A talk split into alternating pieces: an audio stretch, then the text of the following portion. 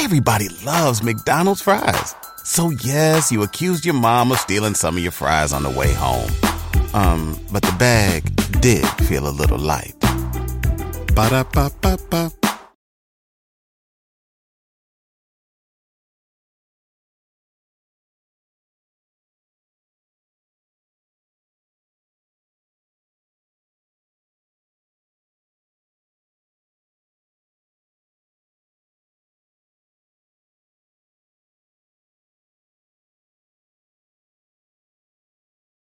Go for it.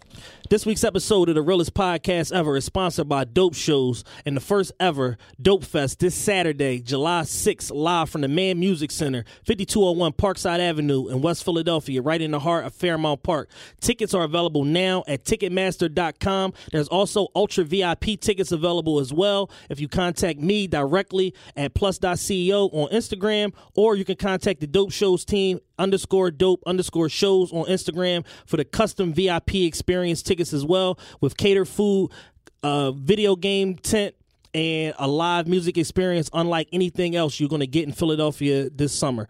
This Saturday, July 6th, Dope Shows presents the first ever Dope Fest live from the Mann Music Center in Fairmount Park. Tickets available now at Ticketmaster.com. realest podcast ever, realest podcast ever. Two brothers bringing thinking on a second level. Music, sports, fashion, politics, and the streets. The best two hours out of every week. YDN, dinosaurs, and YBODs. Real talk every time, this is what you need. We just out here popping shit. It's your boy C. Diddy, and Matt makes me sick. TRPE, TRPE, go. TRPE, TRPE, go. They know. The realest podcast ever. The realest podcast ever. Jim Boomey. Oh man. You know it's a good Sunday when you haven't been somewhere for a long time. We'll say what's what's, the Drake line? When the last time you did something for the first time? This is it for me. Um, it's been about six weeks since the last realest podcast ever. Um, this your boy C Diddy.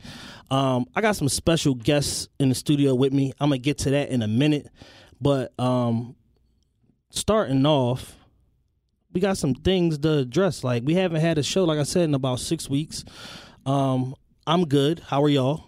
Y'all can't talk to me. I can talk to y'all. But um, basically, you know, we've uh had little growing pains with the show, whatever like that, last couple weeks or whatever like that. And then um, you know, there's a big milestone event coming up in Philly, which is part of the reason why I'm here today. Um, it's actually coming up next week. It's gonna be the Dope Fest, um, powered by Dope Shows. Um, and I had to make sure that no matter what else was going on in my life, I had to make sure that I got here in the studio at the very minimum, even if it was for 30 minutes um, to talk about the Dope Fest because it's an amazing thing that um, the, the team from Dope Shows is doing as far as you know taking their company and elevating it to the next level, and then also um, making TRPE a part of it and um, just making us a part of everything they do in one way or another, whether it be advertising, coming on the show, exclusives as far as, you know, concert announcements, stuff like that. So I actually absolutely had to pay that forward. But if y'all haven't noticed yet, there's only one voice coming through the microphone. Why is that?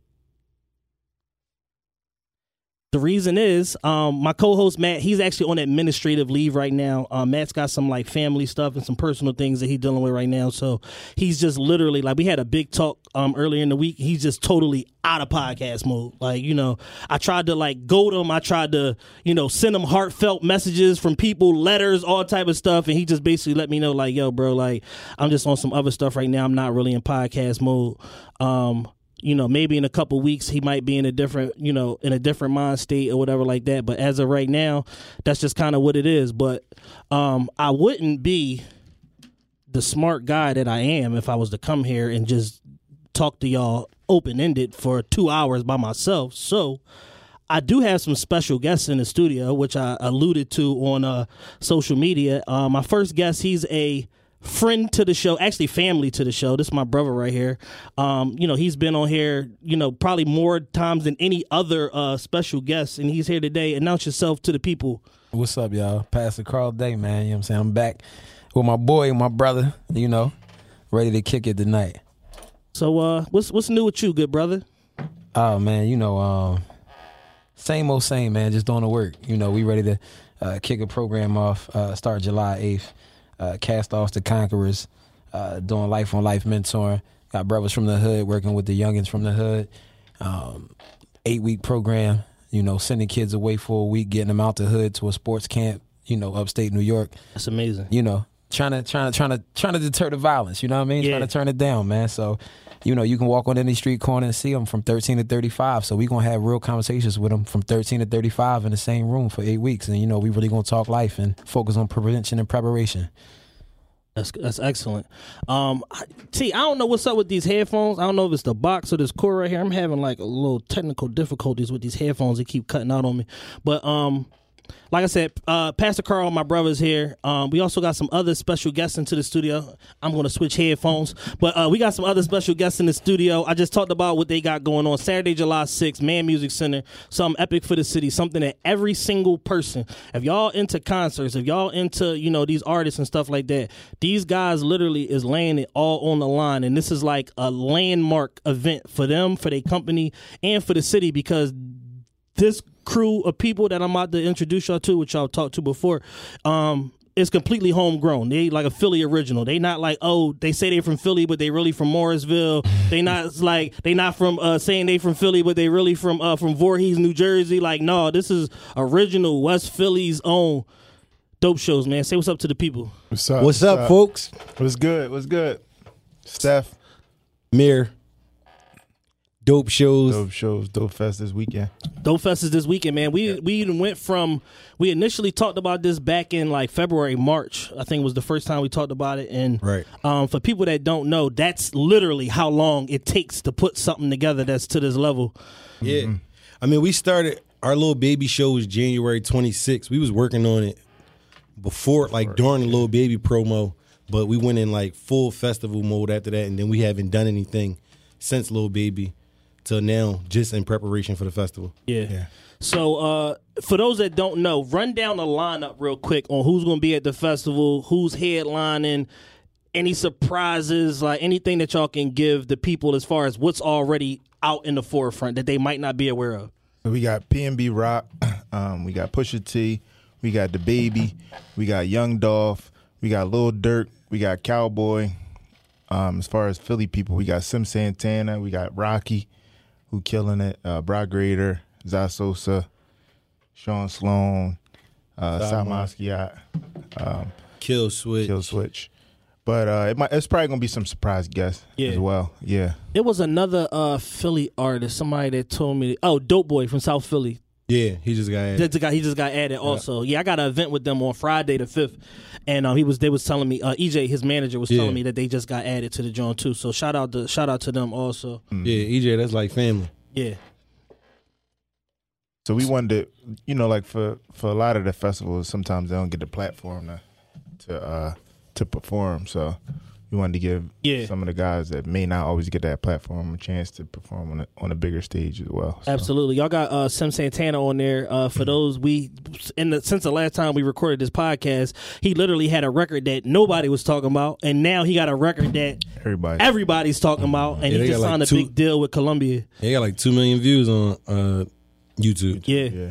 Yeah, that record going crazy. That's crazy. Shout out to Kyan, Mont Brown, Quizzy. Um, that's all part of his management situation uh, for Sim Santana. He actually, um, I had a concert uh, Memorial Day weekend. He performed at the concert, and then everybody was leaving the show hitting me up about him. Right. And at the time when he was performing, I was dealing with some whole other stuff as far as Right. running the show, and I missed them. And people sending me videos like, "Who this?" I'm trying to sign them. Like label people, managers, everybody was like looking for this kid, and then you Yeah. fast forward a month later, and he signed a Columbia. Right. It's crazy. That was really when I that was when I first seen him. I was seeing like people posting it from your show. footage from that yeah, show. that was when I first seen it. and then we then he did that dance with the cast on his leg. and that went viral. Yeah, then he was That out of here. everywhere. Yeah, yeah, that went viral. hmm Um, he seemed like a good kid though. Yeah, no, definitely. He's super talented. I'm interested to see um what he gonna do now that you know he got the platform. Like a lot of things, you know, with these artists, man, especially like the the the the youngins and the local artists, man. What they gotta realize is when they be going and negotiating these deals, it ain't always necessarily about the money. Like it be about like the label Platform. support and like Yeah. who's Right. gonna get behind you and like push Right, you right. and make sure that you know you become a national act and not just you know stay sure. regional because you could go to Empire in in San Francisco and get two hundred thousand dollars and they could Mm-hmm. just do your digital distro and you could market yourself. Who needs an alarm in the morning when McDonald's has sausage, egg, and cheese McGriddles and a breakfast cutoff? Ba da ba ba ba. But it's like, all right, if you're gonna sign to a major and basically give away Yeah. your likeness and your Right. intellectual property and all that, Yeah. they, They gotta to, get really they, they, behind gotta it. get really behind it and Yeah. make sure that your records go where they're supposed to go. So Sure. I'm interested to see what they're gonna do with some with uh, with Columbia. They've been signing a lot of urban artists. Yeah, they have. I was just playing. I was just playing something for him in the car. It's this boy from. um I don't even know where he from. He got like this weird. uh It's kind of like a Mexican song. It's called Uno. His name ABMJ from like I think he's from Cali. Yeah. and he signed with Columbia. signed with Columbia. But I was seeing like I followed the A and R that signed him, and I was seeing him like post everybody. He he like, "Let me check out yeah. this. Yeah. And I checked him out. I was like, damn, they just posting. They just getting people with good songs or whatever. That's their thing right now. So Yeah, for sure. yeah. It ain't, it ain't. plus, plus, like in this business, you gotta you gotta be ahead of the curve. Like when y'all did the baby, it was like It was like, Mir- uh, it was yeah, like, what? It's like, yeah. all right, yeah, cool. No, no, no. Mir was telling me about it, and because his little brother was telling him Yeah, about my it. little brother like like a secret like A and R. he'd be knowing everything Shout before Jawan. everything before it come on. Yeah. So he was like, and me, and we was going back and forth. He's like, man, we got to do the baby. I'm like, man, I ain't never heard. Of.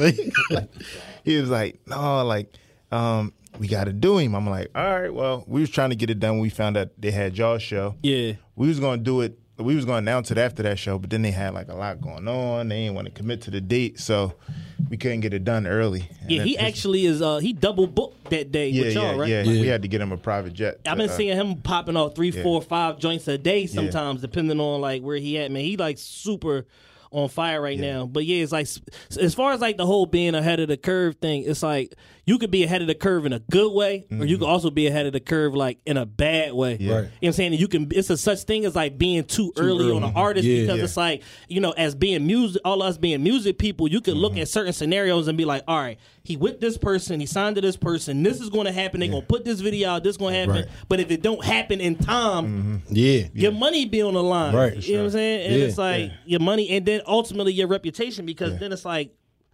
Who is this person that y'all promoting Yeah. or whatever like that? You know what I'm saying? You could experience that too, but But it was good that y'all brung him because it's like it, he he sold out and he came to the market and it's like now people know him. Them thousand people know him, but the, it was a probably two three thousand people that never seen him there. Exactly. and so they want to see him too. the biggest thing I got following that show was like, when was the baby here? Like, like a lot of people missed it because it was like on a Wednesday. Yeah. Mm-hmm. it just kind of came and went. It wasn't no big mass media promo. Like you know, Philly people was like still listen to the radio. Yeah, so right, like it right. Uh-huh. wasn't like on the radio. Like it was just like a, it was just a phenomenon. It was Mm-hmm. an internet based thing, and the internet carried the show to a sellout, Yeah. and people missed it. And then they like, well, damn, he need to come back. And, Right.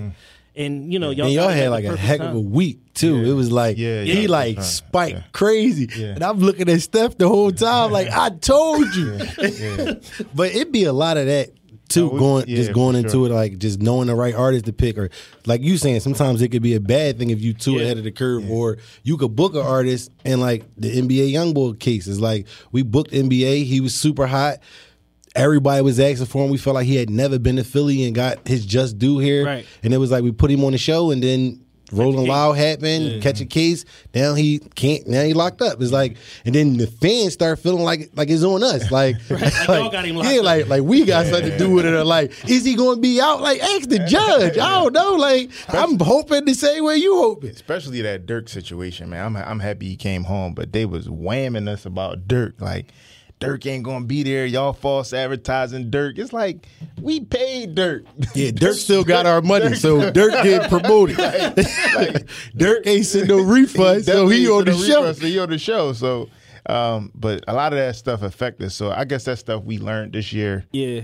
Next year, we may go. We probably go a little bit safer as far as As far as the acts, yeah. yeah. But Yeah. uh, Might be a Lil Pump as opposed to Lil Dirt. yeah, probably. and it was and it was crazy because we had been talking about NBA a bunch of times. Uh-huh. Yeah. And it was always like, being honest, it was always like a fear, like, dang, he be having a lot, like everybody love his music, but he be having a lot going on. Yeah. And it wasn't really the fear of like him him getting locked up. It was more so like the fear of like Him fighting. him fighting or him getting into things with the fans or uh-huh.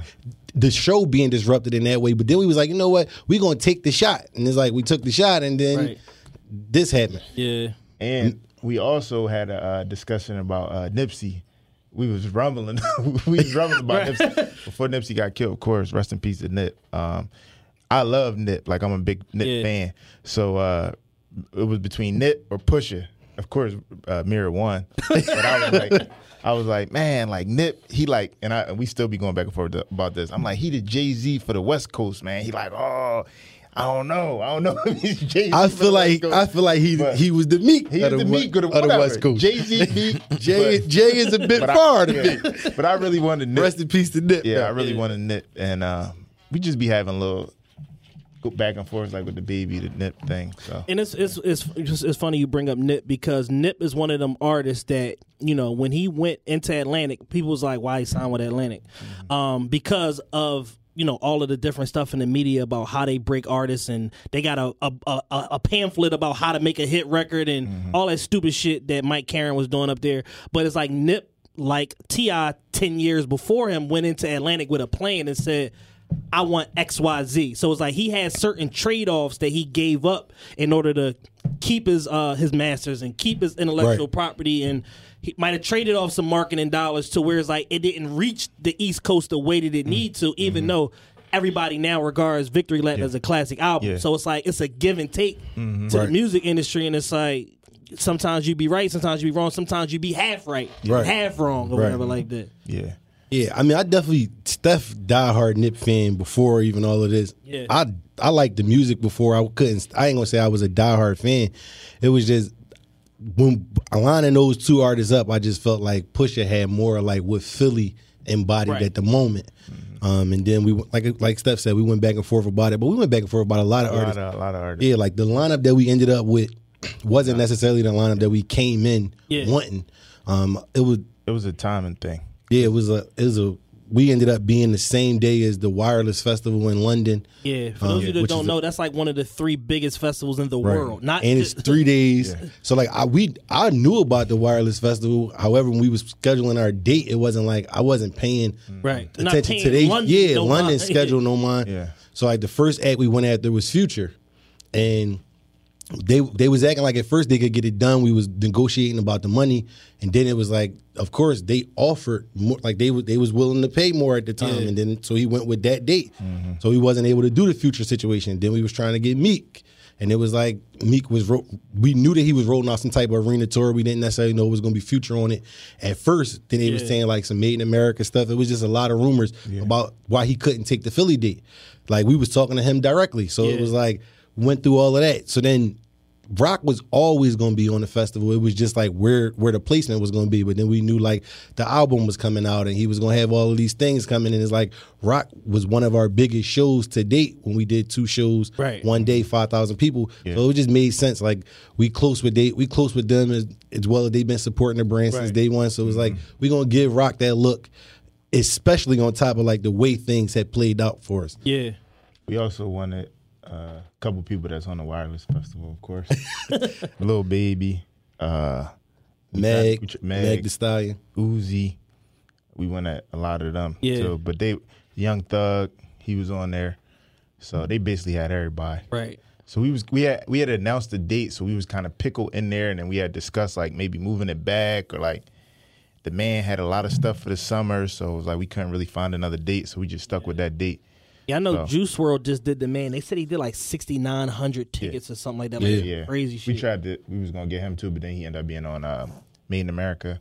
So we talked to a lot of people though. Yeah. But you know, it's a lot to go into. It's a lot of moving parts. Yeah, a lot of moving especially parts. s- when you're doing uh, like a eight thousand cap. Yeah. And it's like we in the business, and I ain't gonna lie, that it's like it's so much stuff that I didn't like we didn't even see. Like as far as even just that, like the wireless festival being the same date is like if we could have picked another date, but like who thinking about what's going on in London And thinking it's when you picking you in yeah, like when you right. thinking you picking a date for Philly or just had like wrote like rolling out with other festivals. It's like you everybody everybody lineups is top secret. So it's like until the artists tell you like we don't know we we hear who who on Made in America or we hear who on Roots Picnic, but it's it's not finalized until it touched the people because people we had artists that we lost.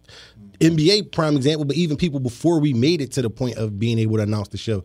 So it's like it's some people that we wanted, but then they ended up getting announced on other stuff. So it just mm-hmm. throw off your whole Right. your whole plan. Even Meg wasn't on wireless until she just got smoking hot, and we was then talking. grabbed her. Yeah, we was talking to them, and they was gonna do it. If you went on a road trip and you didn't stop for a Big Mac or drop a crispy fry between the car seats or use your McDonald's bag as a placemat, then that wasn't a road trip. It was just a really long drive. Ba-da-ba-ba-ba. At participating McDonald's. And um, then they was like, she got to do something over there that week, and she gonna end up staying the whole week. So it was like we was out, and she had a booking on the sixth, but she was gonna do like what what the baby did. Yeah, double booking. Yeah, but um, they was like they couldn't do it because they canceled that and they just going to London. That's the type of influence you got. You got to deal with like with the bigger companies and stuff like that. Yeah. Like dealing with them working around that. So even to just get a quality lineup in the midst of that is kind of like it's like Like, it- whew. yeah, for Yeah. real. Because like they. They, you know, these companies, they nice and all that, but it, they, it, it's a lot that go into that. Like, it's a whole nother podcast, whole nother podcast we can talk about. Yeah, so So how how do y'all foresee the Durk situation playing out as far as y'all show? Because I know he got a bunch of stipulations uh, with his release, and he on bond, but he can travel, but Yeah. it's a curfew, and Right. people calling me about after parties and like yeah, The funny thing though is they his camp is is willing to take after party, so I don't know how the curfew situation worked. Okay. They just texted us the day he got out and was basically like we going because we was whamming them because people was Yeah. whamming us. Yeah. So it was like the day he got out, they just texted us like yo we gonna see y'all on the sixth. So it's like that was like a relief, and then we asked and they was saying like he fine with set times, like they they moving as if they got it all under control. So I don't necessarily know what it looked like. they been telling us that he was gonna get out, even in the midst of we was like, I don't know, because like they was like we seen him on camera and all this, and they was like, I'm telling you, don't believe what you seeing in the media. He gonna get out. I'm like, I don't know, dog. Maybe we need to. yeah, like we start we start being like, man, send the deposit back, like because it ain't looking good. They like, no, we, he gonna be home in time, and then the Mm-hmm. fans is trolling us, and they like, y'all got him locked up, or it's y'all fault. So then it was Mm-hmm. it was definitely a battle. Like there was was some weeks where me and Steph was staying up real late, like, Yeah. what we gonna do? yeah, it's been like an emotional roller coaster with it, Definitely. but we a week away, and it's like at this point on on the seventh, history is going to be made for our city. Yeah. It's something homegrown. Our company only two years old, yeah. so I mean it's something that we, once we when we launched the company, we said we was going to do a festival two years in. So it was like we we set out to do it. We it's going to happen July sixth. Yeah. That's so, major. So note to self, man. Never uh, accept the invite to, to, to pray open dope shows because you might I might get locked up sporadically, like for nothing. You know what I'm saying? y'all, y'all, y'all, y'all a prison jinx. The crazy part though is we've done 11 shows to date in two years. we've had never had any issues with any artist not coming. For logistics or none of that? None of nothing. That's a big deal, man. Yeah, In. So- two years, y'all got all these folks coming Yeah, through. yeah. That's what's up. Yeah, never. But it's crazy that it's like the biggest thing we doing is like the mm-hmm. two month a month in. Yeah, it's like all then type we start everything start happening. Mm-hmm. So I mean, whatever we built for it. So we rolling with the punches. Um, it's gonna be a great show. We put a lot into it. We've been working on it since January. Yeah. Um, it's still a lot of work that gotta get done, even being a week out. It's just it's so much that go into it. It's so much logistically you got to think about. It's six, seven artists signed that's flying into the city that day and like travel and making sure this person make their flight. We watching the weathers like because the baby we had to get him a private jet and you want to make he got he booked somewhere I think in South Carolina or he, something like that. he booked in South Carolina that night, but he coming from like a small town, Birmingham, Alabama. So it's like, so you got to make sure that like he he can't miss his the Right. private jet, and then he got to be out of here by a certain time. So it's like it's a small window. Yeah. it's just a lot. It's a lot to think about. Mm-hmm. So based on where y'all at right now, with it being six days out, um, you know how y'all feeling about the the overall experience? What's the feedback from the people? Um, and any other like little behind the scenes stuff y'all can share with the people, and then especially where can they get tickets at? So tickets are available at Ticketmaster.com. They're also available at uh, the majority of all the DTLR stores. The main box office right there on uh, what it was that fifty two oh one 5201 Parkside. side Avenue. It's right. They open all day, every day. Uh, DTLR uh, Villa has been like a real big strategic partner to y'all. How did y'all establish that relationship and like speak to how that infrastructure and them having all them stores and all that? How does that help like a lot of y'all show rotations run? It's actually crazy how it came about. We did a show in Baltimore, which you was a part of that. Yeah. um, podcast was a part of it. So the when we did the show, DTLR is a, ri- their headquarters is in Baltimore. So we got connected with them during that show, but they ain't have no stores here. But they was still watching our impact following that show, and they kept saying to us like a lot of the reps that we got close with during that time was saying like, dang, like they was coming up for some of our shows, or they was saying like, dang, y'all should come. Like when y'all gonna come back to Baltimore to do a show? And then when they ended up acquiring Sneaker Villa or whatever the merger, I just happened to see it one day on Instagram, and I reached out to the to the lady that we was working with.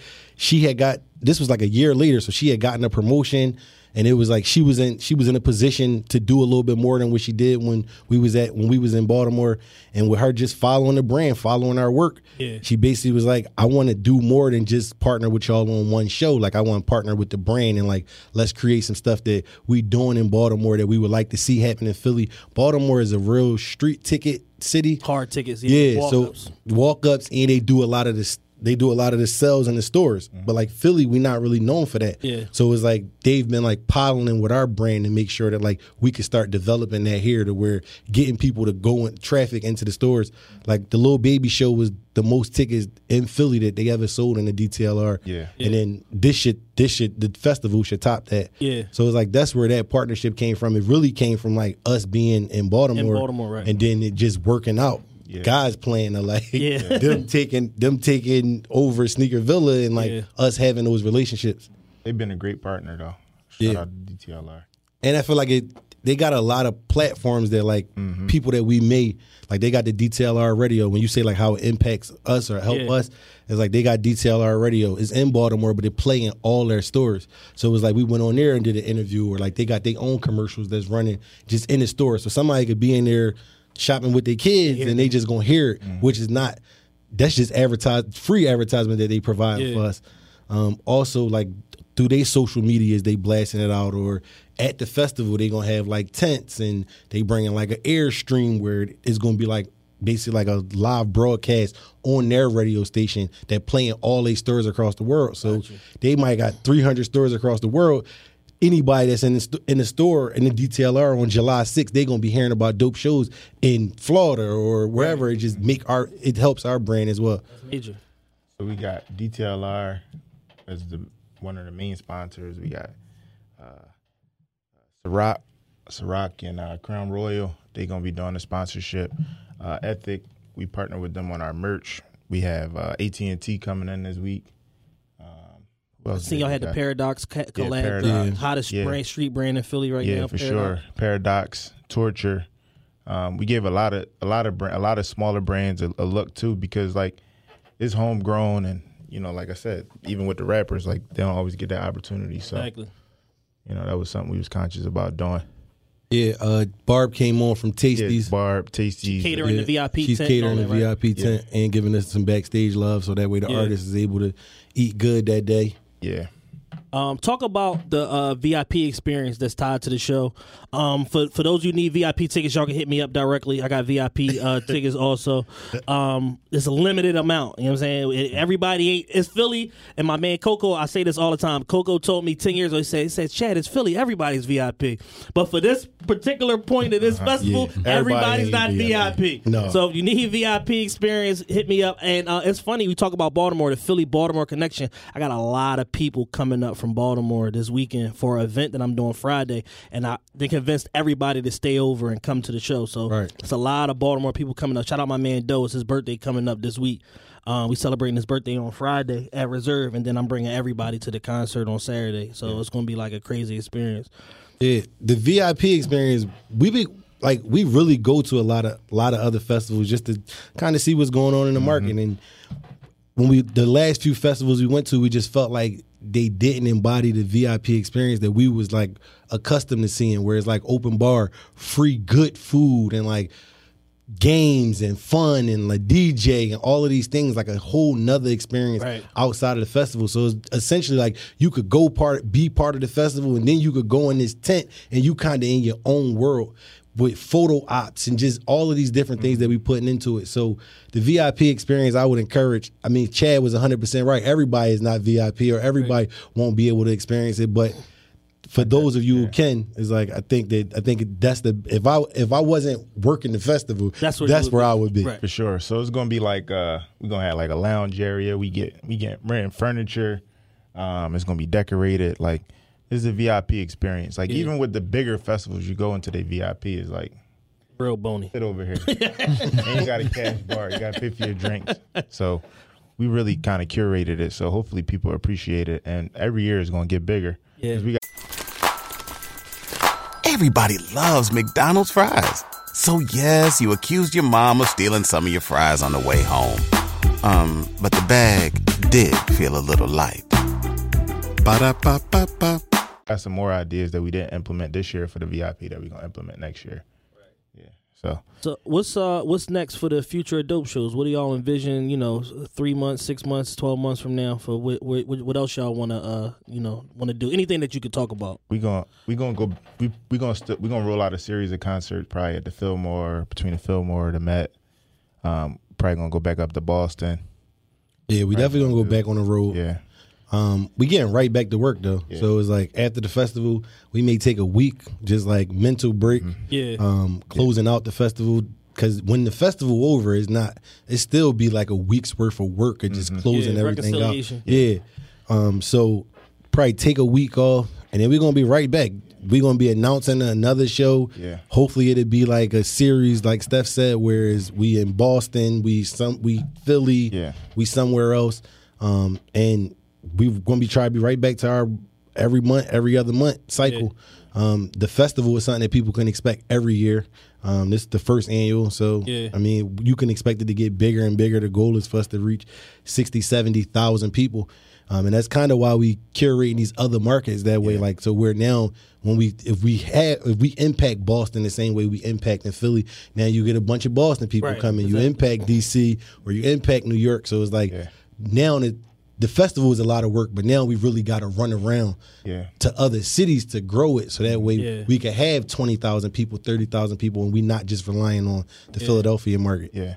And next year we're gonna uh, hopefully we could build our own experience, like uh, whether it's like a, a, a parking lot, ca- how they do Rolling Loud, or like um, even if it's just grass, just build our own experience, like barricade our own experience Right. off, build our own VIPs, build our own stage. So this year. Custom year, everything. custom Right. everything. So that's the goal for next year for sure. Even if it just even if it just bump up to ten thousand people next year or twelve thousand people, we want to curate our own everything Yeah. because there's Yeah. some things we wanted to do this year just by being at the Mann we couldn't really do like we had a lot of people reach out like as far as like food trucks and stuff we couldn't really Accommodate. we couldn't Right. do that we it was stuff with the stage that we wanted to have done that we couldn't do so you know but it's still gonna be dope Yeah, I mean when you when you do when you in when you in these venues at the end of the day, a lot sometimes they be having restrictions. So it's like if you cr- we next year create our own experience, it'll limit the amount of restrictions we have. We'll be able to do everything that we envision. yeah So uh if y'all got nothing else to share, man, I'm gonna let y'all get out of here. Let people know where they can get tickets at, uh, whether it be online or in person or whatever like that. And uh let something important because I don't even know. What time does the show start. Oh, yeah. it's an all day festival. 12 uh, doors open at 11 show starts around 11:45 ish 12 it go all the way to 10 o'clock. It's all day. Is all acts all day mixed in big X everything. Like we got everything. So it's an all day festival. So it's not just a show so Right, because I know up. people used to us for Yeah. doing show doors open up seven, eight o'clock. Right. Yeah. It's not that type of experience, and it's all ages, so you All could come out with the family. It's Yeah. gonna be Bring your artists. kids. Yeah, it's gonna be it's gonna be stuff for the kids to do, moon bounces, Yeah. different things, cotton candy, Cotton funnel candy, cakes. all that, Um, yeah. it's gonna have like a The fu- carnival that's feel. Gonna, that's going to be in the VIP. Cotton candy, funnel cake, popcorn. the VIP is going to be lit. Get your And- VIP tickets. Get your man. VIP Hit me up, tickets. man. VIP tickets. Ticketmaster.com, Ticketmaster.com, DTLR stores, Tasty's got some VIP. Chad got some VIP. Uh, in the uh, Mann box office. Yeah, all day. All day. We out All there all day. day. Come see us. You gotta pull up. Boom doing a live broadcast. Mm-hmm. So DTLR gonna be having a live broadcast. Yeah. So it ain't it, it ain't nothing else for nobody to do if you're in this city. It's literally nothing going on. Sam. Nothing. Nothing. Nothing else going on. So pull up. Yeah. Nah, man, this this is a big uh, a big you know landmark event. Like I said in the beginning, that y'all doing, man. I applaud y'all brothers. Y'all both, you know, my my friends, my family, whatever like that. I'm extremely you know proud of how far y'all came in just a little bit over two years, man. Like that's major because and it's it's it's not a venture capital play. This is not like how Nah. some of these other festivals where they going Right. and they getting a hundred million, seventy million from somebody and putting the these shows together. I wish. this thing from the this, muscle. This is hundred percent grassroots, homegrown from the muscle, man. Like, and For sure. they put together a real major lineup for y'all, man. Fought through hurdles and obstacles and all Yeah. different type of stuff. And July 6th is the payoff, man. So everybody in the Philly area, New York area, Boston, Maryland, we got a big foothold in the DMV. DMV people that support uh TRPE, man. I'm on the on the stage. I don't know if Matt's showing up. He may, he may not. You know what I'm saying? It's it's possible. Come on, Matt. We need you out there, baby. You care if this the first annual Dope Fest? Either way, you know what I'm saying? TRPE will be represented on that stage, and I got some surprises for the live show also. Um, but yeah, everybody that mess with TRP that support dope shows, this what y'all third time on, fourth time? Third, third or fourth. Yeah, so this this family here, like we got a real, you know, a real bond, real partnership, um, business and otherwise support, man. Um, because like I said, next year we want to be able to do 10, 15, 20,000 people on the festival. So the first one got to go right. Yeah. Yo, First the- one gotta go yo, right. Mess the Gotta church's money up. We might. we might. Speak, and, speak, and, speak, and speaking of which, man, dope shows, man. We we making a a, a pre, uh, you know, uh, private uh pre uh announcement here. But next year, man, we gonna figure out the dope shows, the gospel edition. You know what I'm saying? So you know, you know, Kanye got the whole church thing going on out there. We gonna create our own experience, and it's gonna be like real though. You know what I Yeah, mean? gotta bringing the bringing gotta- the biggest gospel acts out. You know what I mean? Do it on the hood perspective. You know what I mean? Like Let's figure we, it we out. Got, we got to go ahead and make it happen, man. Let's figure it out. But I do want to be part of that. Um, what you just were saying about the uh, eight week program. program. Yeah, Definitely- for sure. Definitely let, let's connect with that. Man, kid, listen, kids, they really need to see what y'all doing. Like Chad was saying, man, the hurdles y'all overcame, stuff that y'all doing. Like kids don't pop up every day and think about that. You know what? I love concerts. I could be the one, but actually put them together. Like that's this real inspiration. I'm listening to y'all. You know how y'all made that happen. I feel like you know people really did realize like yo, I ain't got to necessarily rap. I ain't necessarily got to make the t-shirt line, But I can still be in the in entertainment. the entertainment industry. You know what I'm saying? And brush shoulders and do the booking and put stuff like that together. So, man, y'all y'all killing it, man. No, we all about the youth too. Like we definitely always in the schools. I, w- I worked at the school for seven years. We do book bag drives, do giveaways all the time. We've been doing this uh, with part with our partnership with DTLR. We've been doing these ticket blitzes where we allow just kids to come out and we give away 15, 20 pairs of tickets. Oh, just making love. sure that the kids that can't afford it. Like I don't want a kid feeling like they don't, they don't have the opportunity to come just because they can't. They Mm-hmm. parents financially can't afford it or whatever the hardships they got going on. So What's we up? definitely want to be a, a part of the eight week program that Hey man, up. listen, let's make it happen, man. And you know, Mayor It's said it when he seen me, man. I, I was renting chairs from him, man, for our first location when we planted the church in Philly. You yeah, I'm shout out to saying? Sitting Pretty. Yeah, yeah. Shout out to him. Yeah, I mean they was That's right a on whole time. other money. That's a they, whole nother they, they delivered on time, pick up everything. It was it was love. You know what I'm saying? So that's what's up, man. Yep. Yeah, it's a small world. I always tell people Philly is literally one degree of separation, whether you're doing the right thing or the wrong thing. Yeah. It's, it's one degree of separation in Philly. sure. Everybody know everybody, man. But mm-hmm. shout out to my my bros from Dope Shows, man. Like I said, Saturday, July 6th, the biggest festival in Philly for this year is going down. Dope Fest, man. Get y'all tickets, Ticketmaster.com, DTLR stores, VIP request only. I don't have the regular tickets. VIP request only. Hit me up, man. I got y'all, and I'm, and I'm pulling up by myself. So let's get it done. All right, we appreciate you for having us, Chad. Thanks, Chad. Appreciate y'all, man. Dope, Dope Fest this Saturday. After getting pushed back twice due to recording delays, News Huddle is releasing his debut EP, Trying to Beat the Odds. This seminal and personal touchstone gives a seven song glimpse into the personality of a young black man simply trying to beat the odds set against him.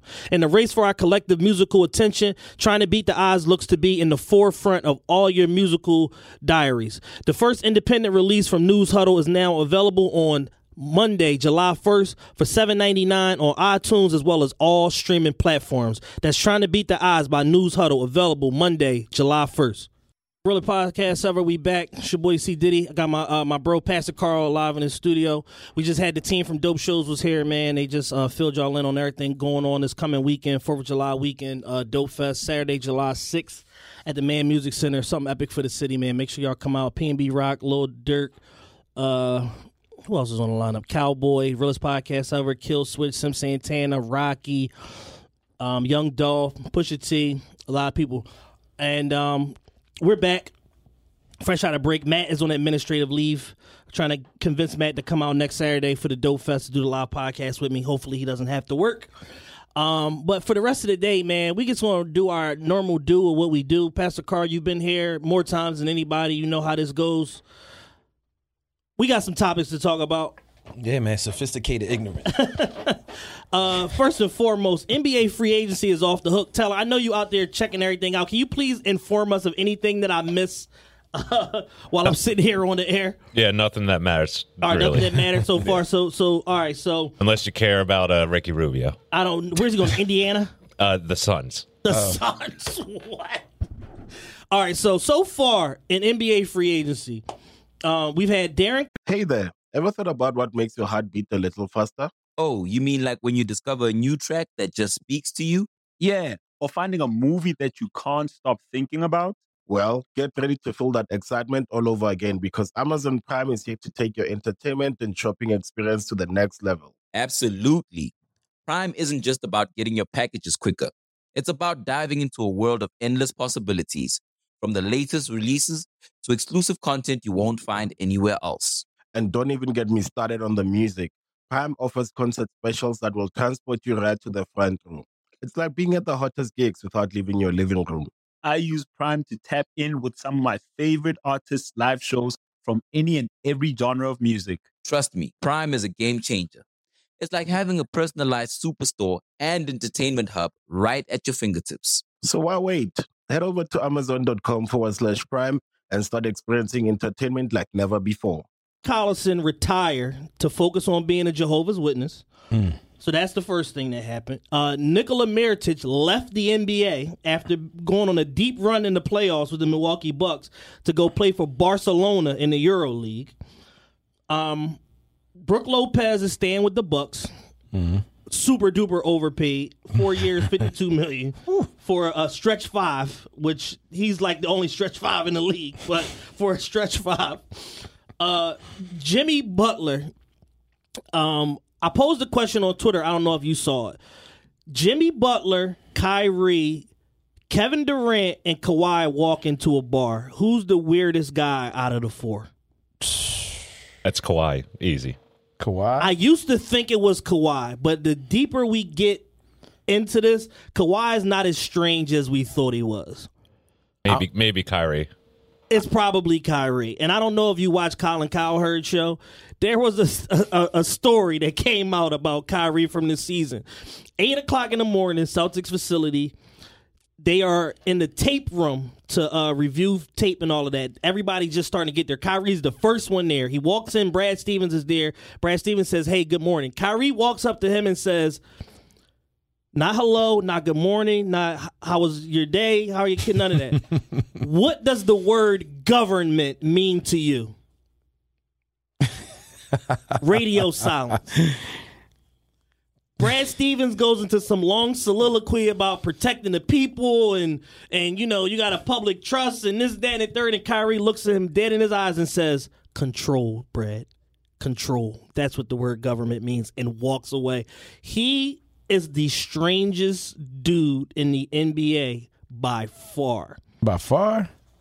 he said that the world was flat as of 2017 and was really dying on that hill like every day post game he had to explain why the world was flat And you know, I'm, I'm gonna say this, man. I think, I think Kyrie probably i- is one of those guys that you know, somewhat probably is one of them deep thinkers. You know what I mean? It's like really trying to search one of them kind of weird, stimulating kind. I call him you know, smart dumb nigga. Yeah, there you go. but but but like, I think, man, I would say Jimmy Butler. And the reason being is just like, is there a more toxic NBA superstar than Jimmy Butler, dog? No. Like, I mean, we watch him beef with Derrick Rose when Kobe it was Bryant. really Derrick Rose team. You know, we watch him really go to Minnesota and almost just He almost run- flipped he- the organization yo, upside down. He almost ran Karl-Anthony Towns out of basketball. Like, like, like, just didn't make the young. He almost made the young not want to play basketball anymore. To then going to the Sixers, where you playing with two other young all stars, and you just got a great situation. Like, you know what I'm saying? Big market city, and you talk about you really want to go to the Miami Heat. Like to be a perennial nine seed with Dion and uh, Hassan 12, Whiteside. 12 seed, 12 seed. with Dion and Hassan Whiteside. My biggest problem with Jimmy is this: besides the fact that he's just a, a, a idiot, um, he's the o- Jimmy is the only guy that doesn't know that he's not a first team All NBA guy. Like he conducts himself as if. It's like LeBron 2.0, like the way that he acts, and I'm like, I'm looking at his stat sheet. Like, you ever seen that uh, that meme with Rondo where he's looking at his stat sheet and he's like, "Who took 37 shots?" It's like, yo. Jimmy averaged 18.4, five rebounds and five assists. Those those are pedestrian numbers when you're the primary offensive target on a team. Fam, you can't even say LeBron. Jimmy Butler think he's Michael Jordan. Like the way he tries to take his teammates' hearts and just talk crazy and just think he got the green light to shoot 37 times and want to want to take over a franchise. It's like, fam, like, nah, man. Jimmy Butler is extremely weird cuz like I mean, he might as well just say he want to go tricking in Miami and and and, and you know what I'm saying? Live his best life or something. Play a And just little- call, play a call- little bit of basketball. Fam, the Sixers can oh, can pay him the max. Well, apparently, what he's trying to The do is trade? force them to pay him the max and then trade him for Josh Richardson, Justice Winslow, and a third player to be named later, and probably some picks. Probably Dragic or Dragic. Probably Dragic or whatever like that. So it's like, all right, the Sixers fulfill shooting need, athleticism need, point guard need because Ben Simmons can't play point guard in the fourth quarter because he won't shoot the ball. um, but that's another story for another day. They're trying to extend Trying to him too. extend him, give him some more money. Yeah, they're like, oh, we're gonna strike out on Jimmy. You know what we're gonna do? We're gonna give Ben some money early. Um, so you got you got that going on, and then um, yeah, so it's like he's it's gonna be literally gonna be him, Dion, and Hassan Whiteside, and they're gonna be like a perennial nine through twelve seed in the East, and he's gonna make a boatload of money. No state income tax in Florida, which is what they always talk about when they talk about these contracts. Um, but he's they're gonna suck. Like they're not gonna be a good team. And Whiteside has like the worst contract in the league, pretty much. Well, well, Chris Paul in competition with that. Pretty oh bad. yeah, that too. Oh my goodness. Uh, speaking of bad contracts, uh, Harrison Barnes just finessed the uh, Sacramento Kings out of four years, ninety million. The only time you opt out of twenty five is when you know you got ninety coming. so he got ninety million. Uh, Nick Vucevic, who's a very productive but unathletic player, just got four years, hundred million from the Orlando Magic. Um, D'Angelo Russell was talking about going to Minnesota via sign and trade now that they lost Ricky Rubio, which that doesn't make any sense. Tobias just signed with the Sixers. Tobias signed back. Yeah, five one eighty. I mean, you kind of had to. You had to. I mean, Yeah. with losing Jimmy, you had to. Tobias is super duper underrated. I, the last couple weeks, I've been talking to a friend of mine about like some of Golden State's options. Like if they lose KD, Tobias was like at the top of that list. Like they if they could have found a way to like finagle a a trade, a sign and trade for KD and get that thirty five million dollar trade mm-hmm. exception, Tobias would have been a good a good option for them filling in at like a poor man's KD kind of level, twenty points, eight rebounds, four assists, or whatever like that. I heard people say that with Denver too. I think he would fit in Denver Yeah. perfectly. Denver is a super underrated. No, know they were a two seed this year, but super underrated going forward because they're getting Michael Porter Jr. back, Yeah. healthy, and they signed Bol Bol as a late second round pick. So there's no pressure for him to be good. Come right out the But if he and is good, then you just basically added two near like all star, like borderline young all star level players, at least rookie game level players.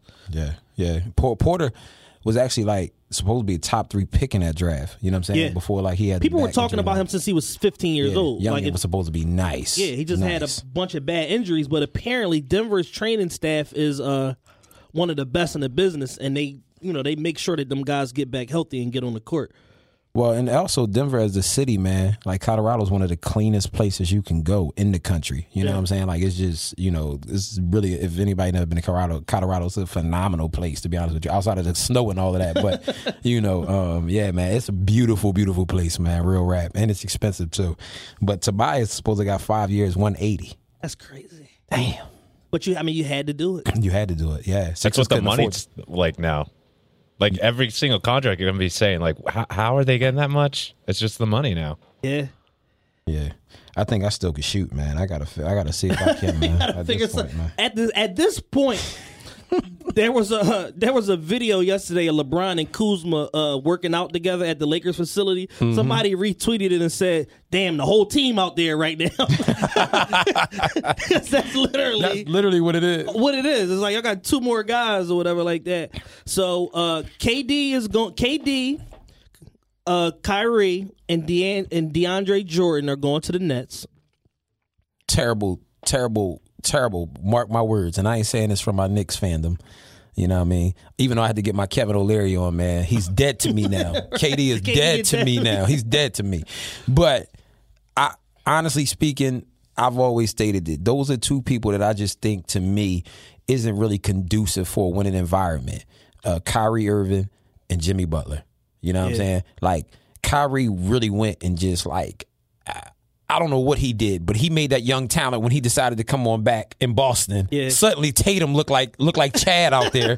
you know what I'm saying? And Terry Rozier looked like me. Yeah, and Tatum was a borderline all star. Come on, man. He was ready to yo, he we thought he was ready to make the leap, which is why I honestly think them getting Kemba is a much better situation than letting Kyrie go. Kyrie's just younger, but Kemba can do everything Kyrie can do on the court Yeah. and actually get along with people. You know what I'm saying? So, you know, and not ask you about what go- what this government mean during the training session. So, so like with that, I feel like with Kyrie trying to lead that ship, you know, and then the the the, the Nets to, to let go of D'Angelo Russell when he just hit the All Star. He just made the All Star team. They made the playoffs with him there. You know what I'm saying? I think he's younger.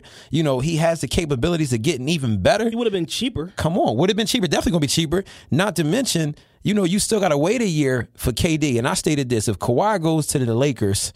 I'm glad the Knicks didn't give KD that money because if Kawhi goes to the Lakers, the Lakers about to win the next four championships. It ain't gonna matter. You know what I'm saying? It ain't gonna matter, right? and and not to mention it's still a huge gamble for the Nets because if KD don't come back from this thing the way he's supposed to, you still got Kyrie who still has those chemistry type of issues playing with people. KD don't Even with people he wants to play with. He, Facts. he Come still on. has chemistry issues. Come on, man. So it's like, all right, if you the Nets, you got one year of Kyrie, Dinwiddie, the Young Bucks, and uh Caris LeVert DeAndre and Jordan. DeAndre Jordan. Yeah. Then you insert KD into the lineup. The only person that's came back and was their exact same self after an Achilles was Dominique Wilkins, but he was 21 years old when it happened, as opposed to 31 years old. Yeah. history says it takes at least two seasons to after come your back. injury. Yeah, they saying exactly. that he can't do nothing basketball related for 365 days. Wow. So that takes you to next NBA Finals time. Yeah. He can't do nothing basketball related for 365 days.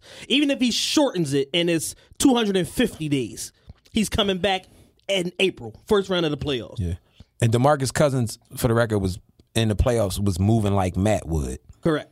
You know, like I mean, he He had, he had 11 and 13, and they said this is a phenomenal game out of him. Yeah, he couldn't he couldn't slide left or right on defense at all. You know what I'm saying? So so but I mean I will say this though. I do believe the way that KD plays the game where it wasn't heavily relied upon on his athleticism, you know, to where he's seven feet and he can shoot over anybody Yeah. and he can just shoot, flat out shoot. I think that he's still going to be set up to be a very, very effective player. And especially if he don't have no hiccups or no hurdles with his rehab. If he don't rush himself back, you know, even if he's lost some quickness, it's like you still can't stop this seven footer who's supremely skilled and can shoot from mid range, Yeah. from 40 feet from the basket. You know what I'm saying? Like, you know, like he can, he, he don't have to jump out there and dunk on you anymore, but he can definitely shoot it from everywhere. So, you know, and he's not too heavy on his feet. He's seven feet, 190 pounds. You know what I'm saying? So, like, you know what I mean? so, so, so, like with that, it's not like, you know what I mean? Like a power is, is, is is a lot of his game, but you know, or explosiveness is to be honest with you. So, you know, I, I just don't I don't like the fact again that Kyrie Irving is going to really still be running that ship because you're going to have KD trying to still fill himself out, figure himself out, and I don't think Kyrie is the guy that's like you know what I mean that You're you really have to rely on Kyrie. That's where your offense is coming from. yeah. Him and Caris LeVert. Yeah. Because DeAndre's finished. The owner going to cash out though. He going to make his money. Oh, my God. You know what I mean? He he yeah. They, you know, they got the the Prokhorov is selling out.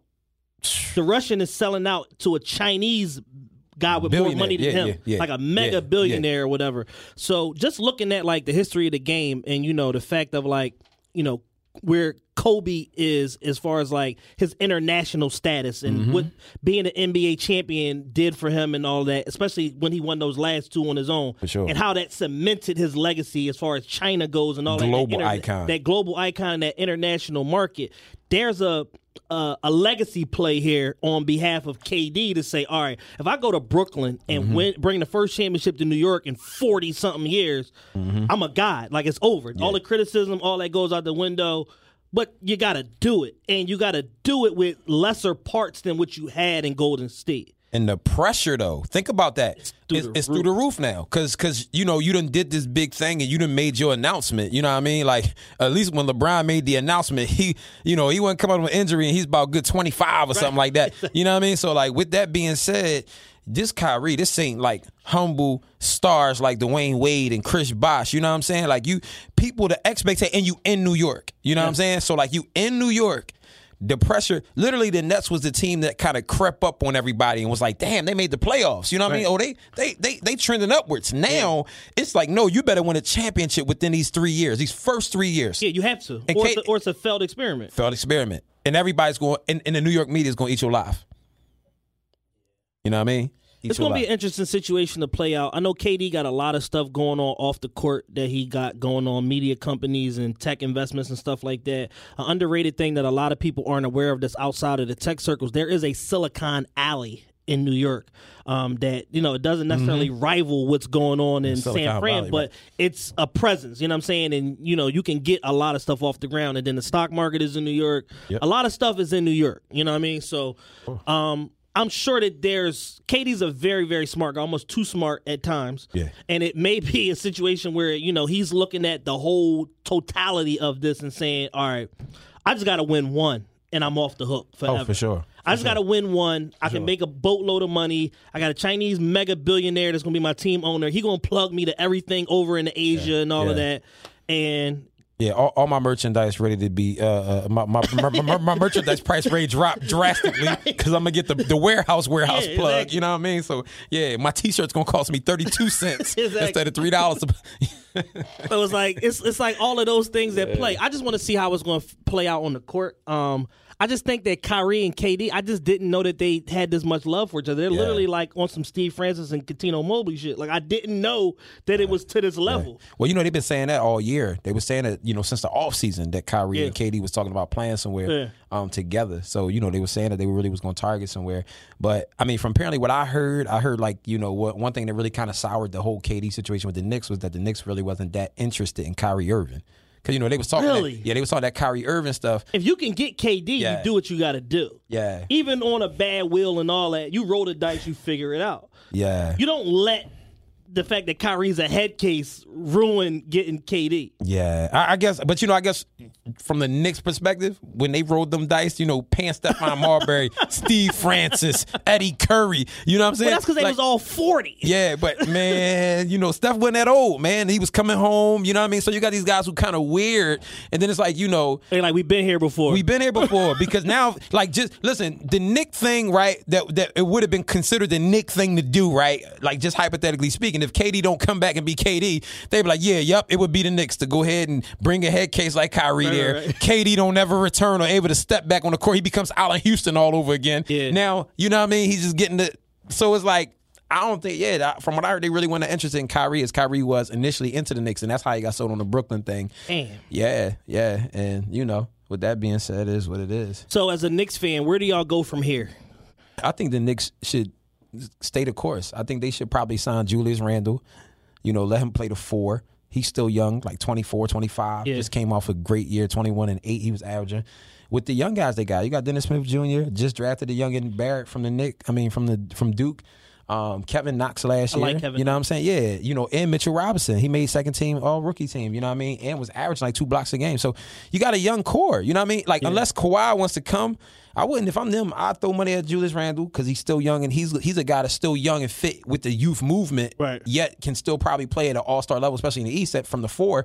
Um, and yeah, I would sign mid tier free agents, you know, guys, shooters, and, and veteran guys who can defend and shoot the three. Uh, but I wouldn't throw no money at nobody else outside of Kawhi, man, to be honest with you, as far as like huge max money. Yeah, yeah, like, yeah. I wouldn't throw that type of money out there, man. You know what I mean? So, I saw something earlier that said that they the Lakers went from being a dark horse to Kawhi is theirs to lose that's what I heard. because he's asking certain type of questions that like indicates that he wants to be there. As far as like can Magic be in the room? I want to meet with the owner, like like stuff like that. And it's basically like the thing about Kawhi is I think that the media has just had some red wrong all the way, and mm-hmm. that they've been positioning him for the last two weeks as just like this world breaker and kind of like the Hulk of the NBA, and he's he's dead set on like bludgeoning every dynasty and all this dumb shit. And I think that he's probably over it, and he's mm-hmm. like, "Yo, I can go and win seven easy ones as opposed to three hard ones, and be at home." Like, Right, right. No, you're right, bro. And I think like what people fail to realize is like, and this is why I really love the fact that they won anyway, and I love what Kawhi did, man, because he took so much heat last year. You know what I mean? Remember people was trying to make it Yeah. seem like he was the problem with Like he was Popovich. faking yeah, faking it and all that. Cause he's like, no, I'm I'm taking my time. And KD was a prime example. You know what I'm saying? No, I'm taking my time to get right. You know what I mean? And it's like the media was just lauding after, you know, over over over Gregg Popovich. Then people even had the nerve to try to question whether Kawhi was that great anyway, or was it the system? Now this dude goes to Toronto. You know what I mean? Toronto couldn't sniff past the first round whenever they ran into LeBron, and this dude got him to the championship. You know, without the stars around him. You know what I'm saying? And they went. They took the hardest route. They played a young, talented. Orlando team. They the Sixers, Sixers took them to and the, the. Bucks. and the Bucks and the Bucks. took the the hardest route to the finals. took the beat the beat the MVP. You Made know what I'm saying? pedestrian. Made them look games. pedestrian, fam. Yeah, I mean through they through through Milwaukee because they had to take the road Yeah. through Milwaukee. So with that, and then you went ahead and you beat Golden State. So I think, man, like yeah, if, if- like I- like Kawhi been saying it though, man, he want to win. And not to mention, he didn't get the chance to do it on his terms. Like San Antonio thought they were screwing him over. Right. We're gonna send you to Toronto. And and. Danny Green, we're gonna send y'all to Toronto. That's what we're gonna do to y'all. Like, you know "All what I'm right, saying? bet. Okay, cool. You know what I mean? I got I'm something for y'all. I'm gonna play ball. You know what I'm saying? I'm I'm I'm gonna be in the finals, and y'all good make good luck with getting to the playoffs. You know what I mean? So so yeah, I think if Kawhi wanted to do it on his own terms, he you know come from out that California area and all that. You know what I mean? I don't got no problem with it. You know what I mean? Especially, especially be, being as though that you know he's already you know he's played out his contract. He went and won something for Toronto. One thing Toronto can't do is look at it as a loss. Like they was probably never, ever, ever going to win a championship in their Correct. entire existence. You know what I'm saying? So with that being said, And you're you never going to capture a more perfect season than what they just had. Right. You know what I'm saying? Where it's the like perfect storm. It's the perfect storm. Yeah. You catch Embiid when he's sick. Can't do nothing for better part of two games. The Warriors fall apart on you. Yeah. You go against a healthy Bucks team and destroy them Yeah. for two games in a row and Yeah. just took the series, three games in a row, took the series from them. And it's just like Kawhi couldn't play any better. Yeah. Like he was a 50, 40, 90 guy on With- a bad, with on a, a bad limp. wheel. With a, Yeah, yeah, with on a a, bad wheel. Bro, without without no superstar to take the pressure off of him. Correct. So that's why I think, like, yeah, at this point of the game, Kawhi might as well run about two, three more championships off. You know what I'm saying? And he really gets to start being discussed in some of them crazy, discussing them Yeah. crazy conversations because it's like, yo, in a super team era, dude just won a, a championship without no real star playing on side. Now you can count. You know, uh, Kyle Lowry is whatever you want to count him. You know what I'm saying? I mean, he has a he has a good resume in the NBA. You know what I mean? Yeah. I'm gonna say that, and he's from North Philly, so I'm not. I'm, I, I'm, I'm going. But I'm going. prior to this playoff run, it was what it was. Yeah, it was what it was. It was play. It was regular season Lowry, and it was playoff Lowry. Absolutely. And there was a Kyle lousy low light reel that was circulating the internet. He, didn't, he like didn't score in the first Orlando game. I think. Man, This yeah. is what I'm saying. Yeah. So it's like He turned up though in that last game. That last finals, game, though. Oh, he- Oh, yeah. my he was a dog. Yeah, 26 in the first He half was a dog. Yeah, He was going crazy. Yeah. He he redeemed himself, man. That was a North Philly, and we resilient from North Philly, man. Yeah. You know what I mean? But but yeah. So I mean, Kawhi, the way the way he he he literally, I, I love the fact that you know again he didn't have a super team around him. You know, and the synergy and everything else. And I think it spoke a lot to him as a teammate. So y'all went from trying to make him out the y'all went from trying to make him the villain as if he was this this weird guy that was like, you know what I'm saying, creating this locker room divide over there in San Antonio. He went to Toronto and won a championship. You know what I mean? So, you know, shout out to him, man. And yeah, if he goes to the Lakers, man. Yeah, cancel Christmas. There's nothing to talk about. Yeah, it's it's the next the next three championships easily, easily. You know, my wife said, "Who's going to play point guard?" I said, "LeBron." Yeah, and and the thing is, I'm excited to see him play point. Shout out to LeBron though, because LeBron was willing to just say, "Here, AD, take this number. This is your team, youngin." Yeah, you know what I'm saying? Because I I feel like LeBron a also wants to, you know, somewhat coasted enough. Not not saying he doesn't want to play hard, but I'm saying he, I, I think he wants to go in that mode where he's he's in preservation mode. He wants to preserve himself because he said he wanted to see his son in the league and play Yeah. while his son gets to the league. Yeah. So with that being said, you go ahead, you take the back seat, you sit there. Now you can become Ben Simmons. You can sit there and say, I'm gonna get 18 and like 12, 13 assists and let Kawhi and AD do their thing. And Kuzma, you can get off too. But we can count on you to hit a three pointer or a jump oh, oh, shot yeah. or a Oh, fade oh, for sure. For sure. You know You've been here before. Yeah, so it's like you actually know what you're doing as opposed to Ben Absolutely. Simmons. You know what I'm saying you're not going to play three quarters and take off the fourth, where we just totally can't rely on you. You know what I'm Man, ben, ben Ben Ben be getting those texts from Kendall, man, after the third quarter. You know what I mean? He be trying to she don't text back and he just loses his mind, man. That's what that is. And not to mention they still got Kuzma.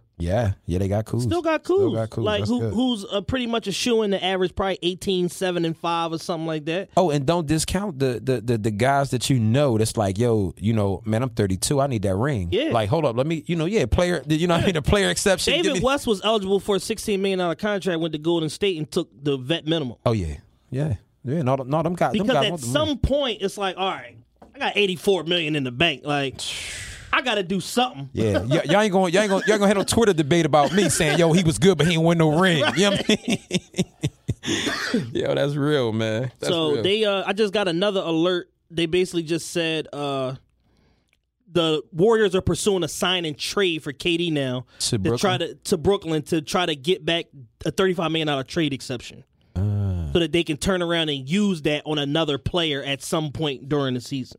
okay. So if they are able to get like three first round picks, they're gonna be meaningless first Yeah. round picks. But if you have them, Yeah. now you got six first round picks over the next couple of years because you got to rotate years. For sure. Oh yeah, you, can't, do them trade consecutively. consecutive Yeah, years or whatever. First- so it's like picks. so it's like all right, they mess around and, tr- and, and and get three first round picks and a trade exception for KD. They might add somebody that we not even thinking about right now to the Warriors. Listen, fam, I'm telling you right now. You hearing it? Y'all hearing it on on TRP right now? TRP for me. Don't be surprised, man. If if them if them Nets mess around and be a playoff team this next year.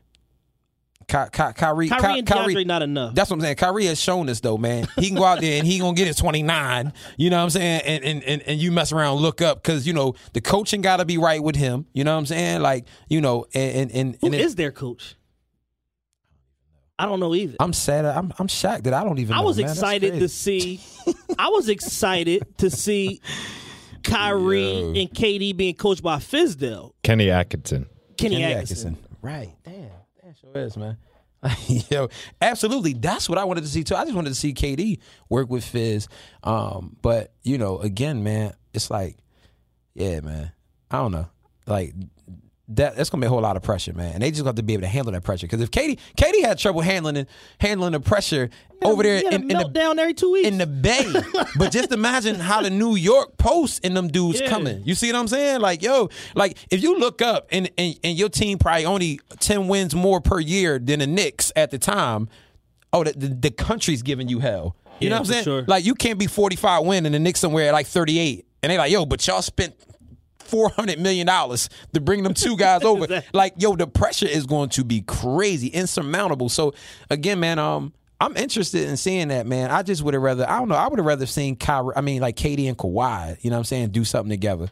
More so. The you know? Kyrie thing never made sense to me, and I get it. Y'all friends or whatever, y'all want to play together, but that to me, that's not a winning scenario. Especially if you got LeBron, Kawhi, and AD and Kuzma, and me and Teller on the Lakers. You know what I'm saying? Like it just don't really make much sense. Fam, yo, listen, the Lakers go ahead and pull that Kawhi move off. Free agency don't even matter. It's over. It just really don't even matter. Team, teams might as well put they uh you know what I mean put their money back up in some stocks or something and just and just hold off.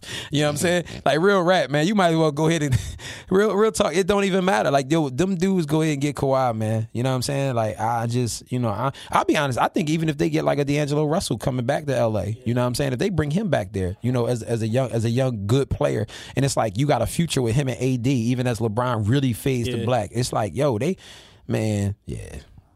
And then you got the Warriors who uh, uh, uh, Clay is not playing again, not playing either for the rest of this year coming up. So like they out of the they out of the picture. Like I, I I- I don't believe in I don't believe in Steph and Draymond at all. You know what I'm saying? Like I think they. Sh- I think they should trade Draymond. That's ahead of free agency. Mm. I'm not a Draymond fan. yeah. He drives me crazy. He he does, but I feel like, bro, you know, honestly, I just had this conversation with somebody.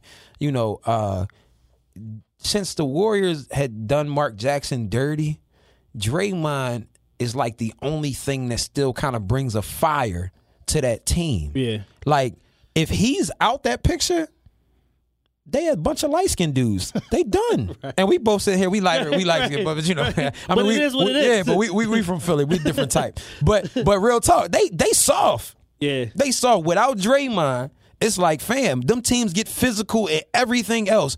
Who got the attitude? Yeah. My issue with Draymond is he just makes some like critical mistakes. Oh, he's annoying. Yeah. He's annoying. He just drives me crazy. And Yeah. Steph drives me crazy in the same manner, but with the turnovers. Man, he it- gets scared. He gets shook. and to like, shoot from 40 feet with with seven seconds like that's cool and i keep telling people that all the time extremely great and gifted player but his game is not suited for crunch time it's oh. not fam like like and like I love Steph, but it is what it is. yeah, fam. Listen, that's not a high percentage shot when the game on the line. Like you, like that's cool. You can shoot and pull up from down at half court to, to to end the third quarter. But when it's seven seconds, fam, I don't want you dribbling in circles and then heave up some three pointer, falling away, falling away. I want Like, you squaring up and being the best shooter in the game. Come on, man. And Or- that's what or- and that's what Clay does. or creating a better shot. Right. You see what I'm saying? Like get that better, that greater shot, pass it, create, do something. But come on, you're right. Clay definitely, you know, uh, uh, will definitely go ahead and try to pull up a better shot. But yeah, man, they gonna miss KD.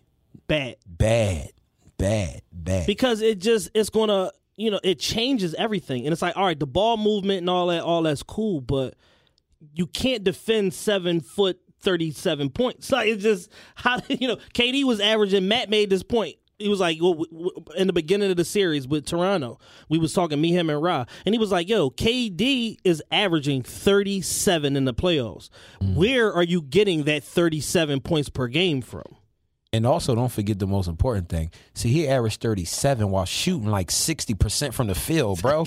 Super efficient. Like, yo, he give you the 37 on like 14 shots. You be like, how the hell did you just do this? But that, that's the thing, man. Like, yo, and not to mention when they need the basket. And that's why, you know, as much as dumb as Dre was, one of his biggest problems was giving KD a hard way to go the last two years, getting on his nerves. Like, y'all begged him to come because y'all knew when y'all was playing LeBron and company, y'all ain't had nobody that really could just take over the game Yeah. when it really mattered. When they start playing y'all physical, y'all it was nothing y'all can do. So you got KD because KD can't be guarded by nobody. You know what I'm saying? But Dre, you go ahead and start arguing with this dude all on the court, off the court, saying all kinds of people on stuff. the bench. Yo, come on, man. I'm, I'm, I'm sure he knows exactly what to say to get under his skin too. Oh, for sure. Playing with him uh, and practicing with him, like you know he has to know him inside and out, how Yeah. to trigger him. You know what I'm saying? it's like, yo, yeah, man. So they gonna miss. I I think that that dynasty is dead. That's It's over. done. It's over. It's, really, over. it's they, really they over. gonna be a you know they're gonna be a three to six seed, compete with Portland. Like I think three is generous. I think three is generous. When you look up and you see the Blazers was balling out, you know, and I think they're gonna continue to progress. You see a team like you know Utah. Denver, Utah. You know what I'm saying? Utah's definitely that improving. Mike Conley move is underrated. yeah, yeah, Utah's improving. Then you got the Lakers. I think, Yeah. man, I think those guys, man, those guys. Okay, I wanted the Lakers to find a way to trade for Mike Conley. Mm. I thought that was that would have been an underrated move. He coming off a year. He had the same stats as Kyrie. He was He averaging was twenty four balling. and seven. He was, balling. Yo, and people knocked that and he's deal. a stout defender, and he's 6'4", 195 pounds, as opposed to Kyrie is six two and a half and whatever. You know what I'm saying? Like, and he he's a smart player that know his role, and Mhm. he, and he's a stout defender. So that's Mhm. actually who I wanted the Lakers to get. You know, he went the Utah route, whatever, whatever. They gave up a lot to get him. Yeah, yeah. Um, but it's going to be interesting how these next couple hours of uh free agency play out. KD was supposed to be making an announcement on his media platform that got spoiled like four hours early Mhm. by Woj bomb. So look, it was reported just now. Knicks owner Jim Dolan was not prepared to offer Durant a full max contract due to concerns over his recovery from Achilles injury. So they was hedging all the way around the board. Yeah, so yeah, they saying Knicks officials in Los Angeles tonight meeting with Julius Randle. So yeah, I think I, that's why I said like I, you know like like y'all was saying, you know, guys coming back from that Achilles, man, it's it's crazy. So you know, and knowing that you got to do that plus still bring another max guy or somebody that he wants over there that you still may not be high on. You know, you do that when you know LeBron's coming, right? And he's hundred percent. You know what I'm saying? Then you like, yeah, like Cleveland did. You know what? We got first pep, but we gonna send Wiggins on out of here. You know what I'm saying? Well, we got Wiggins, we sending them out. We want Kevin Love. because we, want a known commodity. We want a known commodity. You know what I mean? And we know that we we know what we have in LeBron because LeBron's here. LeBron's 100. percent You know what I mean? So it's like, yeah, I, I that's where I would have had those reservations too. Even though I still, like I said, I would have took the gamble for for KD because I mean, just for the ticket sales part. there you go, there you go. just for the media blast of being able to roll out Kyrie and KD. Come on, come on. So I mean, I definitely would have did that, but I think that too many people feel like that's the Knicks move. They're already the most Yeah. valuable franchise in the M- NBA now. So it's like fans would have said this was just a money move. You know what I'm saying? This is why we can't win. Yeah, they got criticized one way or another. One way or another. You know what I mean? One way or another, man. So yeah. But yeah, it's gonna be interesting, man. Free agency, man. Again, if if all this is for nothing, you know, if uh all this is for nothing, if if Kawhi go to LA. If Kawhi go to LA, fam, it's it's, it's over anyway. All, all bets is off. All bets is off. Fam. Any any the combination of any two of them is enough to wreak havoc. So Julius Randle agrees to a three year, sixty three million deal with the Knicks. I like that. Called it. I called it. He 20, called it like 21, 21 a year. You know what I'm saying? So which is good. And he's a young player. So I really like that. I really like that, man. Shout out to my Knicks, man. Making me proud, man. You know. Making moves out here. Shout Yeah. out to the Knicks, man. Yeah, man. Yeah, man. Definitely, definitely, man. Yo, so yeah, man. The NBA free agency, man. One thing me and Chad was talking about too on the way up here, man, was just that. Yo, man, it's it's like it's like crazy. It's a good crazy though to Yeah. see how much money guaranteed these guys are getting. And, and that they know that they're walking into like Dame Lillard, two hundred million guaranteed just over the next four years. Well, he got a four year extension, for almost two hundred million for four years. It's like two fifty eight over six years or something like Man, man. Not to mention the Adidas money. Not to mention whatever other endorsements he gonna get because he hit that legendary shot against OKC. Like it's just so much money in the game of basketball right now because unlike the NFL, they've globalized the game to a point where there's so many outside revenue streams that are coming in and merchandising and sponsorships and like Adam Silver's done an excellent job as far as expanding the game. Now, this whole talk of turning it into like some Euro League mm-hmm. soccer stuff where they doing the midseason tournament and all of that. I don't know about that. But everything else that he's done, I've been on board with it so far. Well, you know, the problem with the NFL dichotomy is this, though. You know, because actually NFL is the cash cow of all sports. Mm-hmm. NFL own the ratings, own the you know the most money because every franchise in NFL, you talking is multiple billions of dollars. You know what I'm Yeah. saying? Like NBA squads are still a couple that's worth like three hundred and sixty million. Right. But the thing is, the issue in the NFL is that them they have rosters that fill all, almost out to about like 80 players to a roster. You know what I'm saying? So Yeah, like talk about the practice yeah, squad guys practice and squad all- guys and all that. So it's like not to mention the injury risk that's concerned with it. Even though still in all they got enough cash to really pay everybody out the way that they pay NBA players because the quarterbacks making NBA money now, Yeah. 35 million a year. But and they be ninety percent of the money guaranteed now. Come on, man. So yeah, right. They getting a lot of that front loaded. Yeah. You see what I'm saying? So like, you know, like Wentz deal was like a hundred for like a hundred and twenty something million, but he got a hundred seven guaranteed. So it's like, yeah, the majority of it was guaranteed anyway. But it's like the, the the difference, the main difference between both leagues is the unions. Yeah. NFL players unions stink. Yeah. You know what I'm saying? Like, like, like, man, if I was a player, man, like, no, I can't even say what I was about to say. Never mind. But man, I would get something done to the dude, the, Right. Demari Smith. You know what I'm saying? I can't even trust somebody It's like, named Demari. side, like whose side are you on? Whose side are you on, fam? You know what I mean? They give up so many concessions in a in a league where the players union should be so much stronger because there's so many more players. Bam.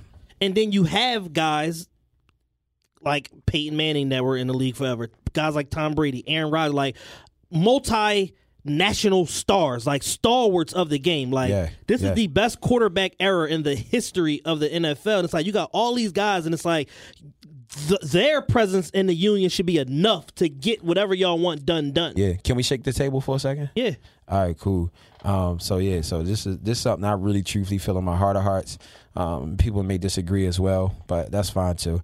Um, I really feel like deep down inside that you know the quarterback position. Don't get me wrong, as as important as it is in the NFL because they touch the ball often and whatnot. Um, and man, I can even dive deeper than that too. But I really feel like one of the reasons why the quarterback position is overvalued right now is because that's one of the rare positions in in, in the NFL that's still dominated by white athletes. Oh, absolutely. See what I'm saying? It's like, the pitcher in baseball. Come on, which is why also like you know see notice it the quarterback becomes the face of the team. So like you were saying, your Peyton Manning's like Peyton Manning voice was just annoying in, in in country, but yet he's getting all these sponsorships to talk on TV. Like who really wants to hear him talk about nationwide and everything else? Like you know what I'm saying? And he's fantastic, phenomenal quarterback, one of the greatest ever, ever, ever. But I'm just saying like the same way that you know the black quarterbacks are always on a shorter leash. So when they come out of college, you know what I'm saying, they usually used as some gimmicky type of quarterback because or they they question stuff like, oh, can he read an, an NFL defense? Like yeah, they it's tried all to pull that stunt with Kyler Murray, and he was far and away the best player in the draft. Come and on, they man. still tried to play that game with him. Come on, man. Did it with Lamar Jackson the year before. Talk about position changes and everything else. Yeah. So again, it's like, yo, the one position where it is okay in the NFL to literally just get paid only because, yo, it's a QB.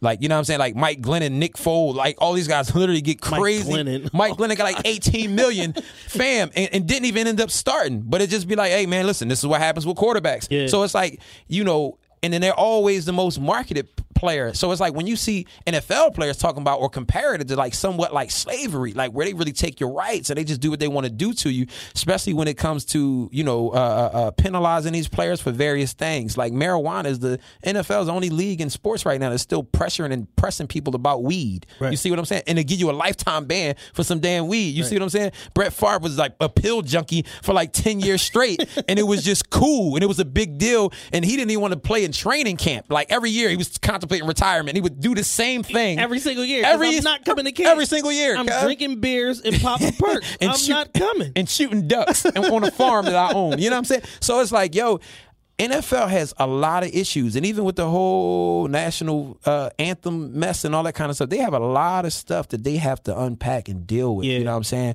Um, and that may end, the, end end up being the demise of that sport. You know what I'm saying? Between the injuries and also just how they really, really conduct themselves on so many levels, man. But yeah, so that's why like NBA, man, dudes are like, yo, I'd rather have my brain functioning properly, Right. my money guaranteed. You know what I'm saying? Be able to smoke my tree. All you got to do is get to your second contract in the NBA, and That's you it. set for life. Oh, that's it. That's it. You just got to get to the second contract. Or just one and then play overseas and be a king in a go. different country. Hey, Like Ste- literally a king. Stephon, Stephon Marbury like Yeah. owns China. Yeah. Yeah. You know what I'm saying? Like they love him over there. You know what I'm saying? He's like God in I mean, He's you got know- a statue. Yo, listen, man. He has an actual statue in China. he is the man right now over there, man. You know, and, and and shout out to him. You know, he changed his life around. You know, really start following his faith. He but he went from the Vaseline eating incident to you know going over there, man, becoming like a cultural icon in China. You know what Yeah. I'm saying? So yeah, man, he's absolutely right. You could play overseas, man, and be good for a long time. You know what I mean? Baseball to move though. Oh man, baseball to move. I'm trying to I'm trying to get my youngest son into baseball now, man. Like, yo, you know, um, it's probably a little too late for my older boys. You know what I mean? Once Right. you know baseball, they start recruiting you. You a teen, so it's like you know it's a wrap. You, you ain't playing by ten that. years of service by the time Come you're on, 15. come on, man. So yeah, I'm trying. I'm trying to shift my kids to baseball. You know what I mean? Because baseball is where it's at, man. You know these boys getting 400 million and all that now. Man. Yeah. Sheesh. All right, so we got about thirty minutes left. Tate. Yeah. All right, so about thirty minutes. Um, just a couple other little small topics. Uh, and then we get into some questions. Um, we both sit here with a bunch of uh, Apple devices in front of us. Uh, John J- Jony Ive, who is the uh, head of design for Apple, has actually left the company to start his own design firm. Uh, they announced it this week. He's leaving the company after 30 years. He will form his own independent design group, Love Love From, which will have Apple as a client, but he will no longer be an Apple employee. Marc Newson, who also joined Apple's design team in 2014, is also leaving to go work with uh with Jony Ive at his new firm. Upon the news, Apple took uh, an eight billion dollar hit to their market cap after uh, the announcement of him losing, which was the stock was down 0.87 percent, but their stock is worth so much. Yeah. that trillion dollar company. yeah, basically you lose less than a percentage and you take an eight billion dollar hit in one day. Um, so that was something interesting to see, and just the the fact of uh, you know how one person, one figure. Yeah. Can be so impactful to a company's bottom line to the point where it's like, oh, I'm gonna go start my own design firm. I'm still working with y'all, Yeah, but yeah. eight billion dollar hit. Yeah. Yeah, that's crazy. That's wild. I mean, truth be speaking though, man, um, if people have been paying attention to, to, to Apple and the market in itself, um, and to how they've been trending or uh, trending downwards on certain things, um, the design the design aspect of things really haven't been changing. And that's Right. what that's been a lot of people's issue so i'm not really sure if it's a bad thing you know that this guy's actually you know that he's moving on uh, to do his own thing. But the truth be told i really believe which is why apple's been moving more towards the service based stuff you know what i mean? Going with the tv thing going with their own streaming uh, uh, uh you know uh feature yeah apple music but you know also streaming And movies and all that. content now. yeah they're developing content and stuff now. And they also focusing on the health gear like you know really talking about you know the health stuff with the watches and everything else. Yeah. so like they're really moving towards that and was talking about potentially purchasing netflix you know what i'm saying? Because i really believe that they're at a place and i believe samsung is and a lot of these other phone developers that yo it- there's not much more that you can do to change the design of a phone fam. You know what i mean? Like yo uh, i mean you can tweak the camera and make a faster processor but it's like at the end of the day you know you you taking off on one of the phones you taking off the the, the fingerprint you know, option. The other one's facial recognition. But it's like you can only do but so much, fam. You know what I mean? We've, we've reached the mountaintop For sure. For sure. Un- unless we get the hologram that come up. You know what I'm saying? Yeah. Like and I mean, the thing about it is, it's like the world has moved into, and it's been going on for 10 years now, but it's really like at a head now. Service based industries are more important than ever For sure. because nobody wants to do the fucking work. So if For you're sure. in a service based industry and you're actually good at it and you are dedicated to fulfilling whatever that service is, you're going to make a boatload of money because nobody wants to do the work. No doubt. And then the, on the other hand, content creation mm-hmm. and, and content ownership mm-hmm. is super important because once you create a piece of content, if it's successful and it works, you can always just re-upload it again. Like we see Vlad all the time, where it's like he might be ahead of the curve on something in terms of like an interview or something that's not prevalent, prevalent, prevalent. But then somebody At the go and get arrested. There we go. Two years down the line, and then he Time to drop it. The Time to whole drop it. it's time to flashback. You know what I'm saying? Yep. Because he owns that content. So it's For like, sure. yo, you can monetize a piece of content Mm-hmm.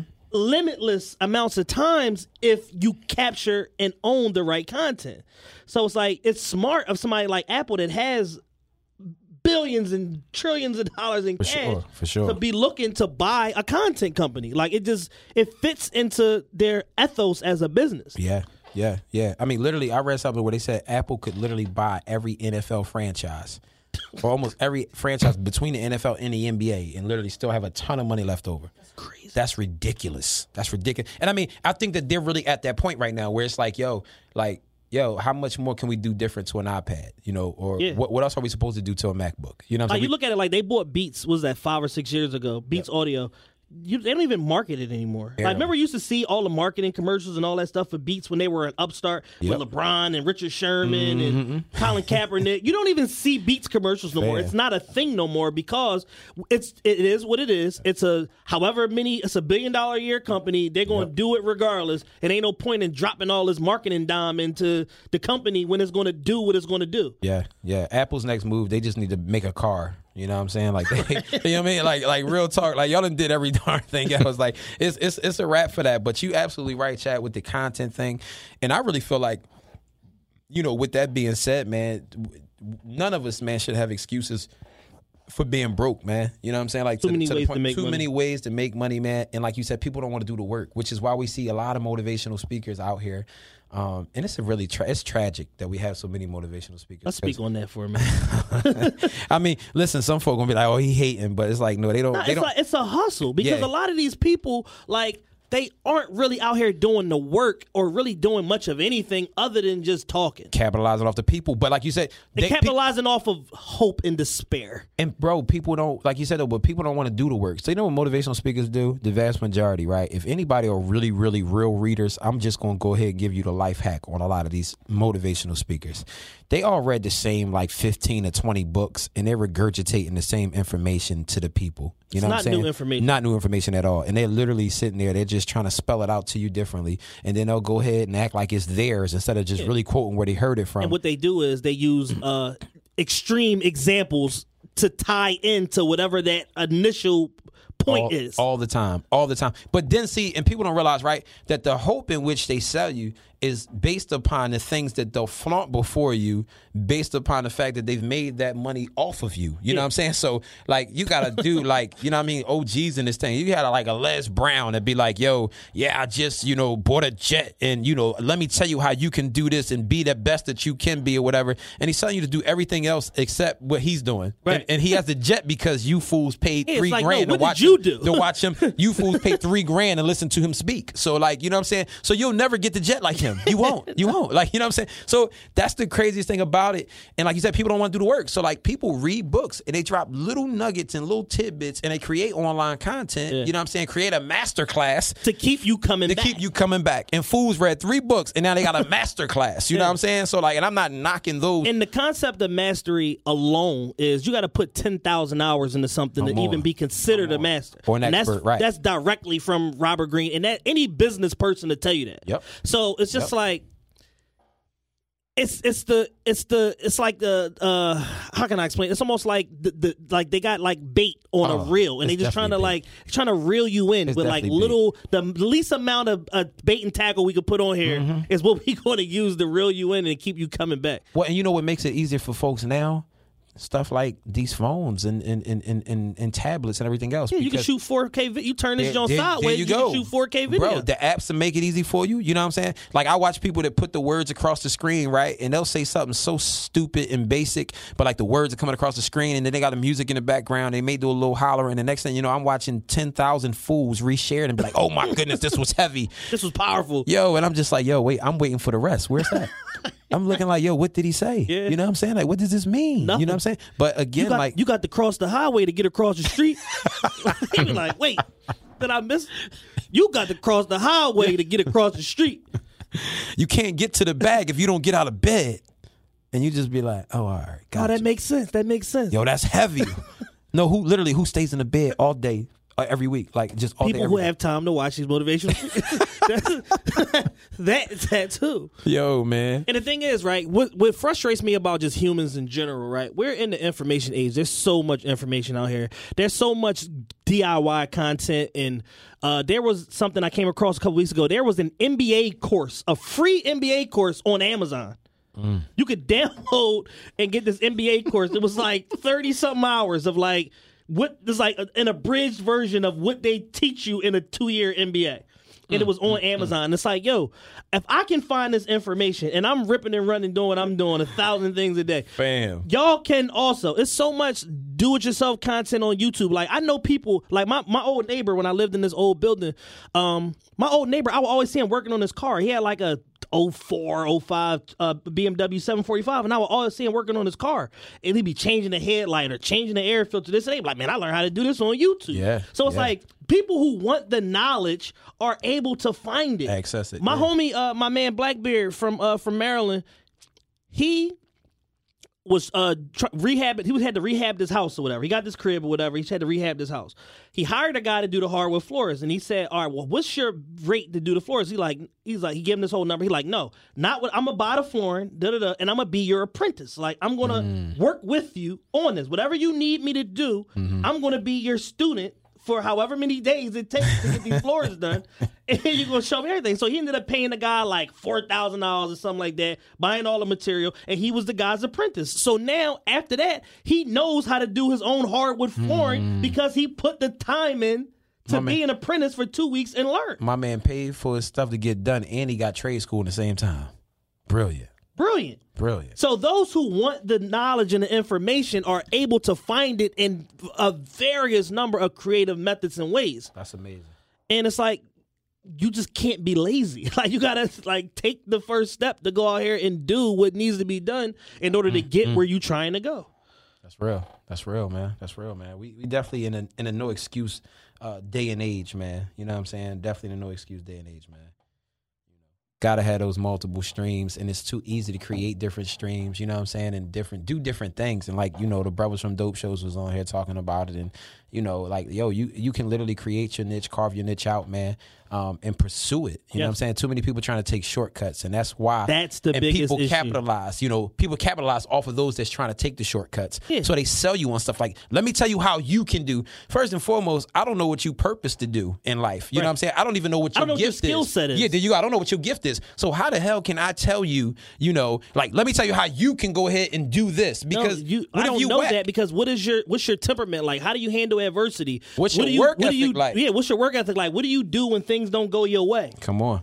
Come on. But folks buy it and eat it up. You know what I'm saying? Like, you know, but they, you know, apparently they tell us that the church is selling false hope, man, but they buying into false hope everywhere else. Everywhere else, y'all. It's crazy. Yeah, they buying it on the street corner. They ain't even getting no faith with it. Come on, man. Come on, man. Ain't, ain't getting no ain't getting no faith with it, man. It's just yeah, that's crazy. man, you just gambling, man, and then still gotta pray over your gamble. Yeah. You know what I'm saying? That's like that's that's wild, man. That's wild, man. Somebody I know, they uh they was they was call themselves, oh yeah, this girl I know, whatever. She called herself, like, yeah, I'm uh, she having some financial problems, whatever. She like, all right, I'm so her answer was, I'm gonna go gamble. I'm gonna I'm gonna start betting the sports tickets or whatever. And I'm like, yo, this is not a good idea. Like I'm straight like, yo, this is a horrible idea. Like, please don't do this. Sure enough, she goes, she bet like three, four tickets, lose every ticket. Then she now she's sad about the money she lost. I said, yo. It's called gambling for a reason. Like, But she went. But the, the another problem was she went and watched Stephen A. Smith talk about who was going to win, and, and, and, and then took his picks. Didn't you know what I'm even saying? go to, like, a I'm gonna watch expert. the. I'm gonna watch the experts. You know what I'm saying? yeah. So now you three four hundred dollars behind where you already was. If you, I'm like, I'm like, this was a horrible idea. So, Like so now she rate bartend with a butt out. It'd be crazy. It'd be little situations like that where people just No, know, no, no knock to y'all either, y'all to do that because I, I don't want no flack. You don't want no flack- no flack from the bartender Yeah, I don't want no. community. Yeah, I don't want no flack from the bartender community. Get it how you live. You know what I'm saying? Well, But- crazy enough, I think that in the majority of the clubs, at least locally, have realized it's like these pretty girls gonna come in here and steal.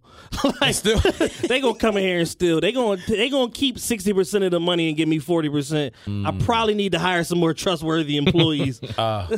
I went in this one bar up the northeast the other day. They had my aunt behind the bar uh, Saturday prime time. I'm like, yo, this when you supposed to have your Yeah, bad little chicks in here. yeah. They got my aunt behind the They- joint. they said, no, they need- they need their money. You Yeah, know they what I'm got they got bar maids, not bartenders. they had the bar maids in that joint. Yo, man. Need their bread. but she probably made the drinks the best too, though. Oh, for sure. Yeah. That's usually the, The case. old heads like, no, I'm gonna give you something good. Yeah, I mean, I'm gonna whip something up, Yeah, make a it's whole gonna, it's gonna be some actual alcohol in. Yeah, there you go. there you go. All right, so uh, just to wrap this up, we got a couple questions, man, in the email. Uh, somebody uh, to the NBA point: uh, if you swap Kawhi for a healthy KD, do the Raptors have the same type of season they had? Simply stated, no, Yeah, no. no. They probably would have won five or six more games because KD don't really miss games. Um, so they probably would have instead of what they win sixty games. Almost, yeah. But yeah, they the one. 59, yeah, I think. Yeah, yeah, So they, so I give them a seven victory swing. So maybe they win 65 or 66 games regular season. Because Kate, because Kawhi missed Oh, yeah, 20 games yeah, for right, load management. Right, right, right, right. He was first team all load management on No, top of everything else he did. Right. So they might have won six or seven more games, but they affect the game in two totally different manners. Yeah. Kawhi affects the game first and foremost from an intensity standpoint. Secondly, from a defensive Yeah, standpoint, defensive and standpoint, then yeah. offense. Yeah, yeah. So he, yeah, he definitely Kawhi definitely gonna get out there, and you just gonna look up and be like, yo, he really worked this for twenty seven tonight. Right. But he also made our star shoot thirty two percent from the field. today. Exactly. You know what I'm saying? Like, yeah, and KD definitely. And um, KD's an excellent defender. Yeah, I'm gonna say anything. but he can ain't defend. Kawhi. Well, yeah, he ain't Kawhi. Right, right, right, right, right. That physicality, he can't. Kawhi literally took away Giannis's ability to get to the basket for three games straight. That's a good point, man. Really, Like really the st- the MVP of the league, he just stopped it. Like an unstoppable force that was running downhill, dunking on people all season. Yeah. He couldn't get to the yeah, basket. Yeah, no, you're right. You're right. So it's like No, that's a good point. That's a really good point. Now I agree with you. So agree with you know, in the beginning of the playoffs, Max Kellerman, I got to give Max Kellerman his props. He frustrates me at times, but he was on the Kawhi bandwagon early. Mm. Kawhi is the best player in the league. Kawhi is the best player in the league. No LeBron in the playoffs. Kawhi, he was on it early and often, and he's like he affects the game equally from an offensive standpoint as KD. He's like maybe if it's a little bit of a drop ball, but his defense is so much better that your your your plus minus and your return on investment is greater with Kawhi because even on a bad will, he's still the one of the three best players in the league. Yeah, and, and the crazy thing is, I would have thought Max was smoking dope, talking about maybe just a little off from like offensively with KD. But then Kawhi start giving You you, unlocked forty. his He start giving you forty three and forty four On, on like- sixty percent Yeah, shooting, exactly. and Yeah. I'm like, damn, like yo, like I know Kawhi was was was vicious and could get you to Yeah. twenty eight and thirty two, but he was dropping forties on people and and and yeah, playing both ends. He had no he had, he has no ceiling to his game, and it's like Yeah. I'm interested to see how much more his game gets unlocked if he gets to be the primary offensive option with LeBron passing him the ball. Setting and him he- up for he- better shots and not- everything else. He's never Yeah. going to get double teamed. Yeah, yeah, was- yeah. And he had to work for them baskets too. He had to work for He had them to baskets. earn them man. baskets, but Yeah. he's just he's never out of position to make a good shot. That's a that's a real good point. Yeah, man. They definitely It's like the Steph point where it's like Steph don't square his shoulders. He don't he don't be having the right vision. He looking away like shit like that. Kawhi. If you go back and view all his games where he was killing the playoffs, he was never out of position Laser to- focus. to, get the shot off at the highest point or at the right point. Yeah, and and and I, I say this though, that's a testament to Popovich too, because Popovich coached that way. Yeah. like yo, he'll coach the Spurs. Yo, no, you play to get the best shot off. You know what I mean? Like, so you really rarely seen Kawhi playing out of control. You know, and he had those guys like Danny Green and stuff around him that also kind of knew that system and Yeah. knew how to play that way. So that that like you said, yeah, that's another bonus and added benefit like of him going to the Raptors and just knowing how to play that style of ball to where you got your man VanVleet and all them going off, and it's just like Yeah. KD probably don't pull it out of everybody. You know what I'm saying? Correct. They probably all would be KD dependent and wouldn't Yeah. know how to get off without it. It's a know? lot of even with the Warriors, it was a lot of standing and watching when KD would get the cooking, and it's just like, all right, what yeah. we doing? Uh, Clay, it's your turn now. Go ahead. You got the next 15 shots. Steph, okay, it's your quarter. You know what I'm saying? That's really how they would play. But yeah, no, I'm with you. I agree But with you. that. Kawhi just picked his spots in such a way. It's like you can't do nothing but respect that dude. Yeah. Like he he went out there and took the championship, Yes, he did. took it. Yes, he did. All right, so t- I would say Kawhi is a, a little bit better for for uh, like if Yeah, if, I, I give him that. if if KD's a ninety six, Kawhi's a ninety eight. Yeah, it's picking hairs. Yeah. Yeah, it's Yes. close. Like you, you can't. Yeah, you're set either with- way. You're Yeah. set either way, but one of these guys is a juggernaut on defense as well as offense. Yeah, yeah. I'm, I agree with that. Uh, all right. So somebody sent me another question. Uh, it's a ask, this is a special edition of Ask Chad with uh, Pastor Carl. Uh, my question for the show is why do you think Philadelphians are so obsessed with fighting in the streets? I've lived in other places and it's definitely not normal. Lord. mm, mm, mm, mm, mm. You want to answer that first, man? All right. I mean, because you, you, because to be to be fair, man, you know, you, I'm you- out here- You're around the barbarians. I'm around the You're muck and grind. Yeah, yeah, yeah. You're around the barbarians a lot more. All right, so to answer this question, there's really no real rhyme or reason. It's like for whatever reason, like Philly people deem it appropriate to like show up at like people's houses and like places of like work and like their place of worship and will and will fight you. And That- it don't show up the mind. That ain't safe. That ain't safe. is- you show up that's the mind. totally not Man, that's disclaimer. not- disclaimer. That's really. Oh, I forgot. I'm- I got the real nigga of the week. Oh yeah. What was the name of that podcast? They Yo, gave you the real nigga of? Random acts of podcast. Random acts of podcast. Pastor Carl was the real nigga of the week for last week. He had a tweet that went viral. Uh, that he didn't know it went viral, Yeah. but the right people saw it, and they they gave him uh real nigga of the week. Yeah, I, it was in response to somebody saying that man they should start robbing pastors, and I just, I mean, I just was saying, you know, look, I implore that people do their homework on certain pastors first. You know what I mean? Because, yeah, like that ain't safe. You know what I mean with certain people. You know, Yeah. and and I just kindly stated, you know, I would do the eulogy for free. You know what I mean? Like, the it's on eulogy house. is on me. Yeah, it's on the house. You know what I mean? Like yo, you you know, you put a gun to me. Um, and you know, I left I left a certain space and place in life a while back, but it's like you know, especially with me just having a daughter, man. You know, last month, May 25th, shout out to my baby girl. Shout out to baby girl. Yeah, man, Cali summer day. So, but like, you know, with that being said, like, yeah, man, like everything is like heightened now. You know what I'm saying? Like, yo, if I'm out, sure. some- if, if I'm out somewhere, yo, I'm just letting it be known. I love everybody, I really do. But if I'm out, like my daughter out with me too, it's like you gotta like be easy when you greet me. Like, you know what I'm saying? Like, say what's up, but you know, just be be easy because you know I'm like I'm about to be like super duper overprotective. You know what I'm saying? So I'm like I'm gonna move like Secret Service. But you know, uh, but nah, seriously on the serious side though, yeah, it's just it just ain't safe to play with people, man. But Philadelphia, anyway, on the flip side, Yo, it was a situation where a couple months ago, it might have been last summer. I can't. It's, these these incidents run together when they just are so retarded. These incidents run together. But a girl went to this girl house to fight her, and the girl wouldn't come out, so she broke the windows of the house. Like broke the house windows and broke the car windows too. Like, oh, you gonna come outside because I'm gonna break all the windows at your mom's house, and I'm gonna break the windows out of So the car. I'm, I'm gonna force you to come out. I'm gonna force on out. you to come on out. You know what I'm Oh, saying? At man. some point, you had to do something. And it's like, yo, and, and the sad part about it is it's majority the girls in Philly. That's the ones fighting in the street. I see more viral videos that I can catalog in my head of women in Philadelphia. The Lancaster Ave fight. I know you saw that. Ah, I know you remember that day on Twitter where them girls was all campaigning to meet Oh, up on Lancaster goodness, Ave and Oh, met up on. Lancaster Ave and rumbled in front of the uh, beer distributor. it's like the backdrop to y'all nonsense be through the roof. the beer distributor too, man. Like go go in there, man. Get your uh, uh, your, your mango Rita and just, just Your go Four in- Loko Yeah, your Four a nice yeah, day. just having it. Yo, man. My thing is this though. Like so so with that being said, Chad, right? You said the majority of the women. So why is the narrative that the men so trash in Philadelphia then? I don't know. That's that's like a reverse psychology, Joe. Easy scapegoat. Deflection. That's deflection. Oh, at I its could, finest. I could pull up ten videos right now. right now.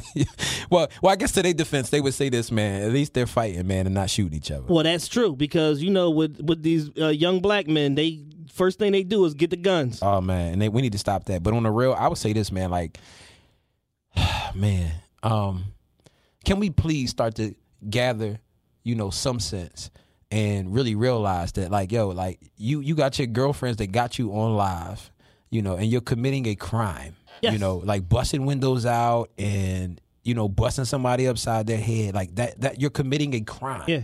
You know what I'm saying? So like, you know, you and certain crimes don't need an accuser. Like this is Oh, just the oh, oh evidence. Oh no, that don't. That don't. It's going to be the state of Pennsylvania versus you. and, and I need people to understand, like, you know, so some of the work that I do in community, like with participatory defense, every week, every Tuesday night, like we have a hub in which we take on clients who fight the justice system. You'd be surprised how many cases where literally, like, back judges are sending dudes to jail over the social media. You know, people are literally finding things out via social media. Yeah. Yo, the police use social media, y'all. Extensively. If, fam, if they're suspending officers for improper use of social media, what makes you think they're not watching? Yeah, well, they suspend like the seventy animals? two officers or something like that. Yeah. So what makes you think they're not watching the animals? Yeah.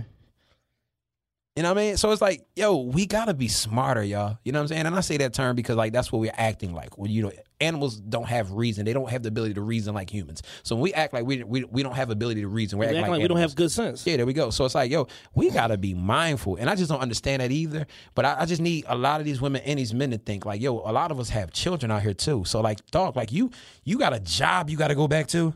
You know what I'm saying? So like, not to mention you pulling up to somebody.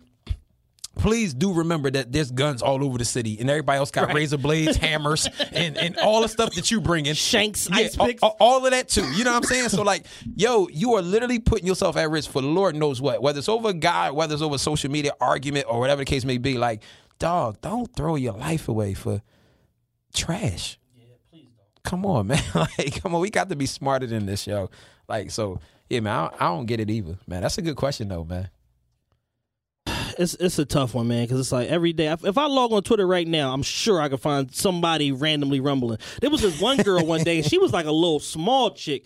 I seen her fight about seven people. she Seven was people. she was on some little side block of Frankford. She was rumbling everybody. People that didn't even want to fight. She was punching on them. I'm like, yo, this is bad, man. Like Mm, y'all got to mm, stop mm, this. Mm. It's a beautiful day outside too. It's like a Thursday. She just out here beating everybody up. On the nicest days, man. That's usually when it goes down. But it is something. It is something that's terribly wrong with the culture in Philly. And and you know the sad thing is right. You get a lot of people who try to say, "Oh, it's like that everywhere," and it'd be a lot of people that don't go a lot, don't go everywhere. You know what I'm saying? And it'd be like, "Yo, no." Like I've really visited other cities and do work in other cities and sat with people, and like you know, their issues that they talk about, you know, be vastly different on a lot of Yeah. different levels. You know what I'm saying? Like other areas may have gang activity. There's no gangs. Y'all not even gangs, and y'all really not beefing over nothing. Right? y'all just acting a fool, man. It's crazy, man. Y'all beefing over blocks where your mom been renting a house for 17 years. Man, beefing without no money. Like it just Yeah, it- beefing indiscriminately for nothing and nobody, and then y'all be back friends in four days. Yeah, man. It- you know, and a lot of these fights happen too, man.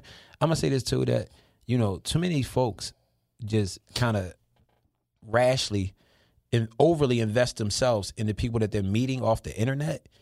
You know, and without really fully assessing who people are. And- Absolutely. And, and then they get upset when they find out that these people are like idiots. You know what I'm saying? But it's Yeah. like, yo, you've also overly invested yourself, which is why you're so upset. And then y'all have these falling outs. And then, like you said, people are going back and being cool.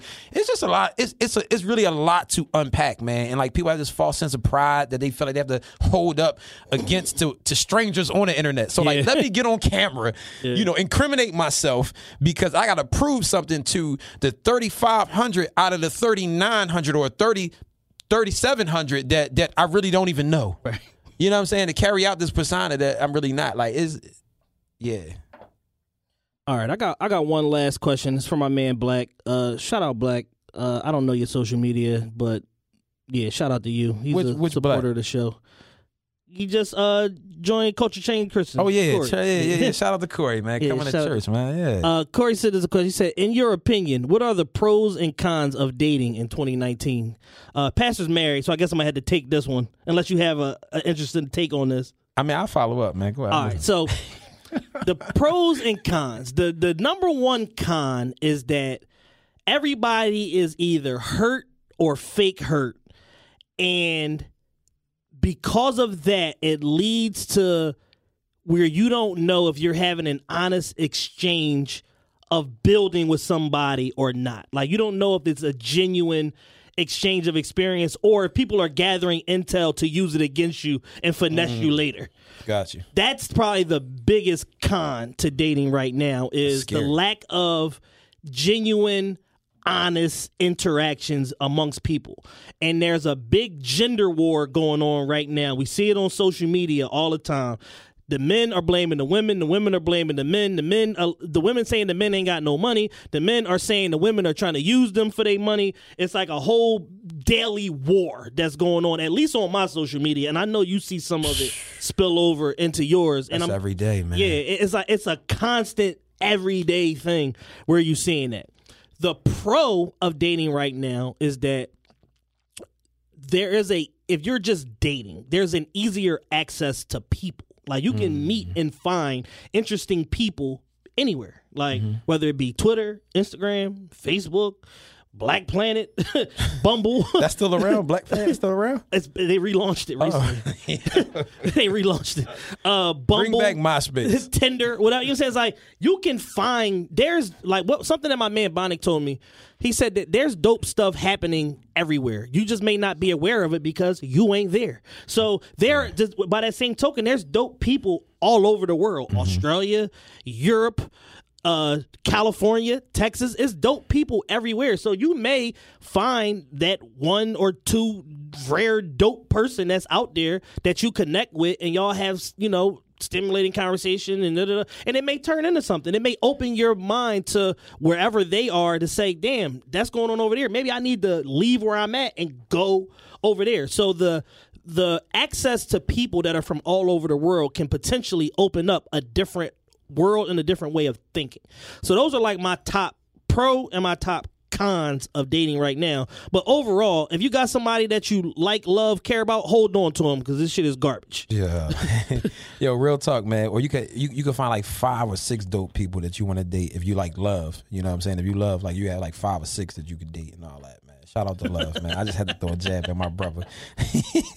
but but yo, on a real though, you know my I, I really think the biggest I just think the biggest problem, right? Because I, I I think the pros that you said, Chaz, is is very very relative, very very very relevant. Um, but I would say this, man. The biggest problem, man, for me, because I come across a lot of people who date, you know what I'm saying, and Yeah. seek my advice on things, you know, for obvious reasons. But the biggest problem right now with the dating pool is that people are really dating without no clear intentions or person uh, or purpose behind it. You know what I'm saying? Like like and when I say that I'm not saying you got to initially, you know, uh start to entertain or talk to a person clearly just thinking with marriage in mind. But a lot of times folks don't even think friendship. Right. I'm, I'm gonna be real. I'm gonna be real. I think I think friendship should be the first intention behind behind dating. Like, yo, let me let me try to build a friendship because see, a lot of people just seek this dating situation and they want to th- they they want to think, hey, maybe I can get some good meals out of this situation, or what kind of money can I seek from a person? Maybe they help me with some bills. You know what I mean? It's it's a lot of different. or kind of men- distress or- story can I give them? Th- there we go. And men may just be thinking about the sexual aspect and everything else. And then we wonder why we be like, yo, we only been talking for two months and we going at each other like we together. Well, y'all failed to even really build a friendship. You know what I'm saying? Like everybody's trying to turn it from zero to 60 way too fast now because people been hurt, because people feel like, I don't know, certain milestones are coming up. I'm 30, I ain't married yet. I'm 35, I ain't got no family yet. You My know what I'm birthday saying? coming Yeah. up. I'm trying to go to Cabo. so so so like with that, mm. everybody has their own agenda, and the biggest agenda should be like, yo, listen, first, yo, listen, we gonna kick, we can we can go out, we can chill, we can kick it, but yo, let's build a real friendship first. You know what I mean? And that way.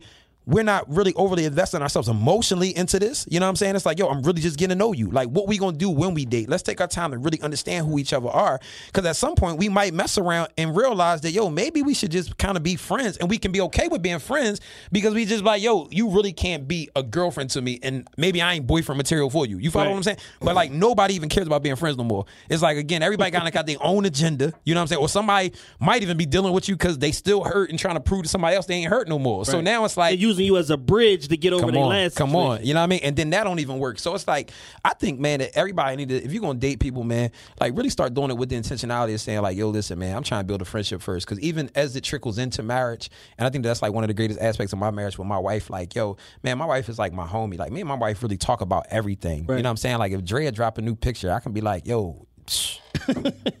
You know what I mean? But that, I, I don't even know why I said that for y'all. But listen, but nevertheless, you know what I'm saying? Me and my wife discuss everything though. You know what I'm saying? Like nothing be off the table when we talk. So it's just like, you know, cause we really homies. And she might actually be the one to tell me, like, oh yeah, like she keep me hip to stuff. Cause I'll be like, yo, who this on my explore page? Oh, that's what's the name, baby mom. You know what I'm saying? And you know, she like, yeah, she nice looking and stuff like that. Or she'll keep me up, up updated or afloat with what's happening. You know what I'm saying? So like when Chad be promoting some of these rappers, I'm like, yo, who is this? You know what I'm saying? But anyways, it's just like I really believe that like as you go into and venture into like boyfriend, girlfriend status, claim, whatever titles y'all may start to hold to each other, the key that's gonna keep all of that, man, is friendship. You know what I'm saying? Cause like, yo, after you, you know, if you're gonna jump the gun and you're gonna have sex before you marry and all that kind of stuff, you know what I mean? Of course, I'm not advocating that, but I'm just saying, like, if that's the case, at some point that's gonna become old too to you. You know what I'm saying? Like, so you gotta be able to have a solid friendship with the person that you really trying to rock out with. So I just think also I just think people don't even be like knowing who they're dating.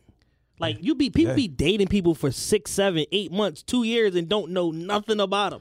Like don't really know not like they don't know like oh yeah I killed somebody Yeah, back in yeah, like nineteen ninety nine. Like they don't be like what, I be like yo what type of questions do y'all but be dig asking? it, but dig it, bro, and then go back to the friendship aspect. So it's like you, you meet a lot of different, and I ain't even talking from a dating perspective. Okay, yeah, people. You meet a lot of people in general. So let's just say you see a couple people frequenting out to a lot of events you at. Y'all connect and y'all just vibe. You still right because of the premise of friendship. You pay attention to a brother. You see what I'm saying? Like, hey, let me figure out a little bit more about him and all that. I ain't ready to tell him like, yo, let's do business together. yeah, you know I need to know if I can be around you because I need to know if it's bullets flying, if they for Come you or for me. All I of need that. to know what's All going on. All of that, and it's like we don't even do that with the. On the well, not we. I'm married, but we as a people, we don't do that. I gotta be clear.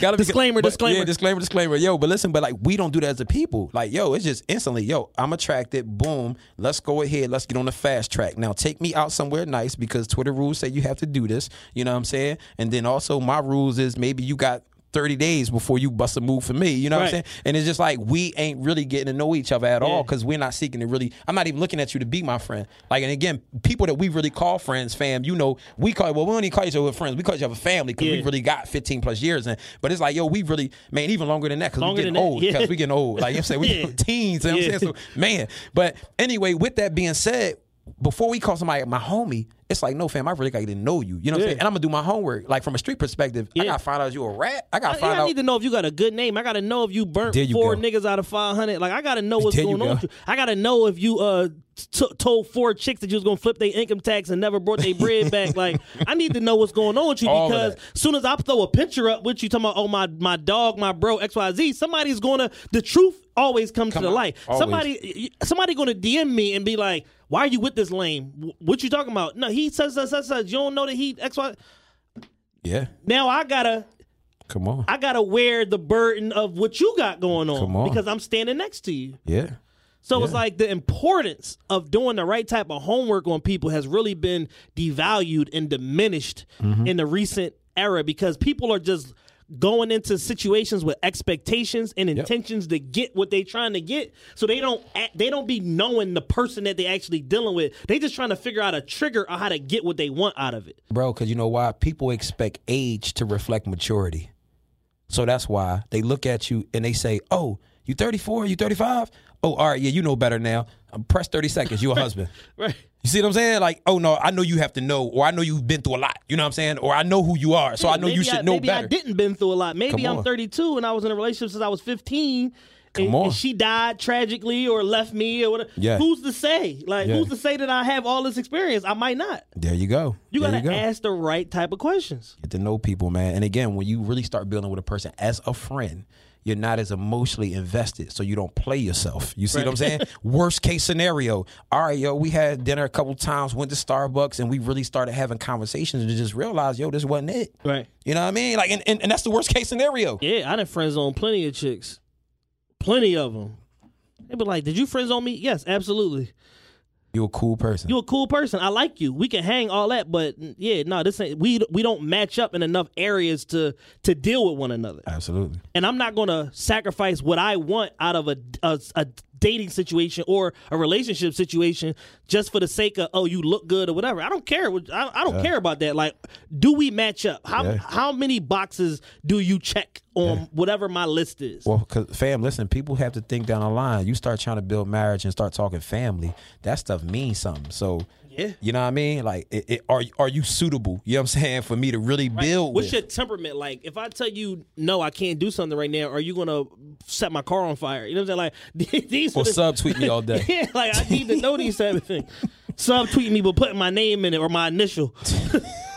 and you know who I'm talking to. See dot dot dot. All that nonsense. Crazy out here, man. So yeah, the the the put a bow on this. Get really get to know people. Investigate who you dealing with and who you think you want to be dating. Be friends first. Yeah. Be okay with things not going your way. That's another thing. Everybody want everything to go their way. Oh, for sure. And it's like, no, the first that's just life, period. Things life. not always gonna go Yeah, your way. yeah, Dating, work, whatever. That's it's real not rap. always gonna go the way you want it That's to real go. rap, bro. We got we got to do a dating episode, man. A sensible one, because you know Yeah. a lot of people y'all had on that one. Oh man. listen, that dating episode was wild. Sh- One, short, shorty, uh, shorty voice was deeper than ours. she was she was trying to get with Matt on the Uh, she, oh my she was trying to holler at Matt big time. I saw that too. Oh my god. She was trying Yo, to I don't at know Matt what I would have did, man, on that episode, cuz. you know what I mean? I don't. Yeah. Yeah, that joke was a little strange. We're gonna get some more suitable, credible people up Yeah, here man. for the next dating episode. Yeah, you know, man. people with uh with careers and stuff like that. people that don't sell feet pics.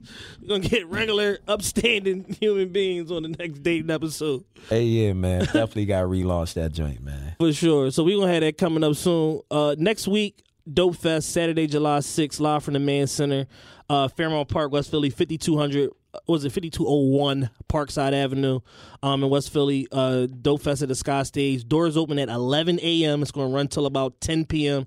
PnB Rock is headlining. They said Durk is going to be there. If Durk don't show up, it ain't on Dope Shows. Don't blame Dope Shows. If Durk don't show up, he got his own set of problems. His team said he going to be there, and they not worried about it. And they trying to book an after party. Uh, Young Dolph, Pusha T, Cowboy uh the baby Roddy Ricch. I forgot about Roddy Ricch. How I forget about Roddy Ricch? Uh Roddy Ricch uh rocky uh fake bitches hero from philly sim santana got the hottest record in the city flexing and flashing uh kill switch and the realest podcast ever. I'll be there. Hopefully i'm not on at 11.45 mayor. If i'm on 11.45 i'm be a little late bro. Oh yeah, you don't get up before two o'clock. yeah actually the last couple weeks i've been waking up at 9.30 every day changing my life last two weeks waking up at 9.30 today was not one of those days though I, I won't talk about how Chad took two weeks to call me back on the. Yo, it was so uh, bad. I apologize. I'm apologize mm-hmm. on the air. I'm mm-hmm. sorry, bro. Mm-hmm. He was trying to put me on some money, and I called Yeah, me back I mean, I. I mean, we te- we text every day though. You know what I'm saying? Yeah. Like we text every day though. You know what I'm saying? I'm horrible with phone calls. Yeah. I'm putrid with phone calls. I'll text somebody back. Yeah, what's up? right at the same time. Like, pick the phone up. Oh, my bad. Heart. Hold on. I'm going to call you back. yeah. I be having too much going on sometimes, needless to say. Uh, I, I mean, I can understand it. Trust me. In, in my line of work, I can understand. But have, having a lot going on, We man. having a lot going on. Some good, some bad. I be having a lot going on. Anything doubt. you want to plug before you get out of here, bro? Nah, man, just uh, be on the lookout, man. We taking the streets back. That's what we doing, man. We changing the culture. Um, you know, like I said, man, we got this program, Cast Off the Conquerors, going on. Um, and we definitely trying to do what we can, man, to really help pour into these youth, but also the young men in the city too. Um, I've been through a lot of what they've been through. Um, and praise God, you know, I had the chance to really turn my life around. Um, but now it's about laying my life down to try to make sure it's better for my sons. And um, it's certainly gonna be better for my daughter because she ain't gonna date till she thirty. But uh, but yeah, That's a whole nother yeah, That's show. a whole nother show. That's a whole nother show. But um, but yeah. So anyway, man, feel free to join us, man. We got Monday nights from 6.30 to 8.30 we got men's group you know what i mean? Real real group of men you know where brothers come through. We talk about everything man. 6.30 to 8.30 so tomorrow um, you know what i mean? So 2233 west allegheny avenue. We in north philly. Church sunday morning at 9 a.m you know what i mean? Definitely at 9 a.m so please be there. Uh, and wednesday nights we have a women's group man. Dope group of women man. We got young folk coming through there man. Church just growing man. We doing a lot man. We really really take care of each other. We look out for each other. You don't believe me? You can ask around. Um, and yeah that's kind of it man. It's a beautiful thing, man. You really out here doing the work, man, in the community. Um, if y'all see Pastor Carl, you can approach him respectfully, say what's up.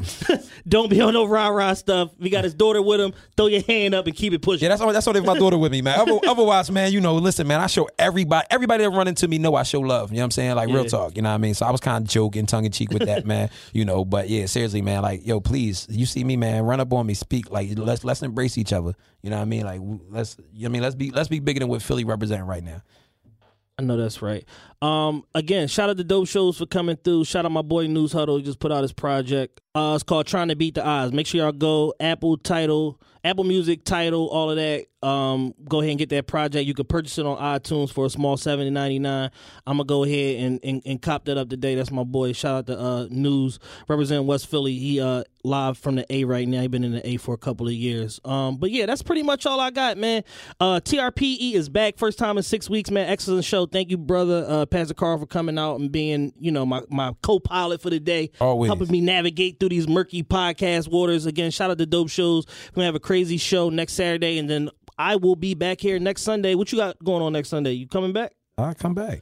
Pastor Carl might be back Yeah, next I'll Sunday. back. Listen, though, this is my brother, man. You know what I'm saying? Like I'm doing anything for him, man. That's that's my dog. you know I Hopefully, mean? Matt is off administrative leave. He'll come back and join us next Sunday. We're gonna leave the door open. Matt, come back. You gotta you gotta have poker cards and some fried chicken around. You know what I'm saying? Tell them poker and fried chicken. Poker and fried chicken Sundays live and, from and TRP. Some, and, and some diet Wawa lemonade. you know what I mean? Then he gonna come back around, man. we out of here, man. TRP episode eighty nine. We out of here. Peace.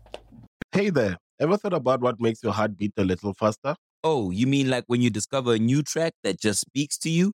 Yeah. Or finding a movie that you can't stop thinking about? Well, get ready to feel that excitement all over again because Amazon Prime is here to take your entertainment and shopping experience to the next level. Absolutely. Prime isn't just about getting your packages quicker. It's about diving into a world of endless possibilities. From the latest releases to exclusive content you won't find anywhere else. And don't even get me started on the music. Prime offers concert specials that will transport you right to the front row. It's like being at the hottest gigs without leaving your living room. I use Prime to tap in with some of my favorite artists' live shows from any and every genre of music. Trust me, Prime is a game changer. It's like having a personalized superstore and entertainment hub right at your fingertips. So why wait? Head over to amazon.com forward slash prime and start experiencing entertainment like never before.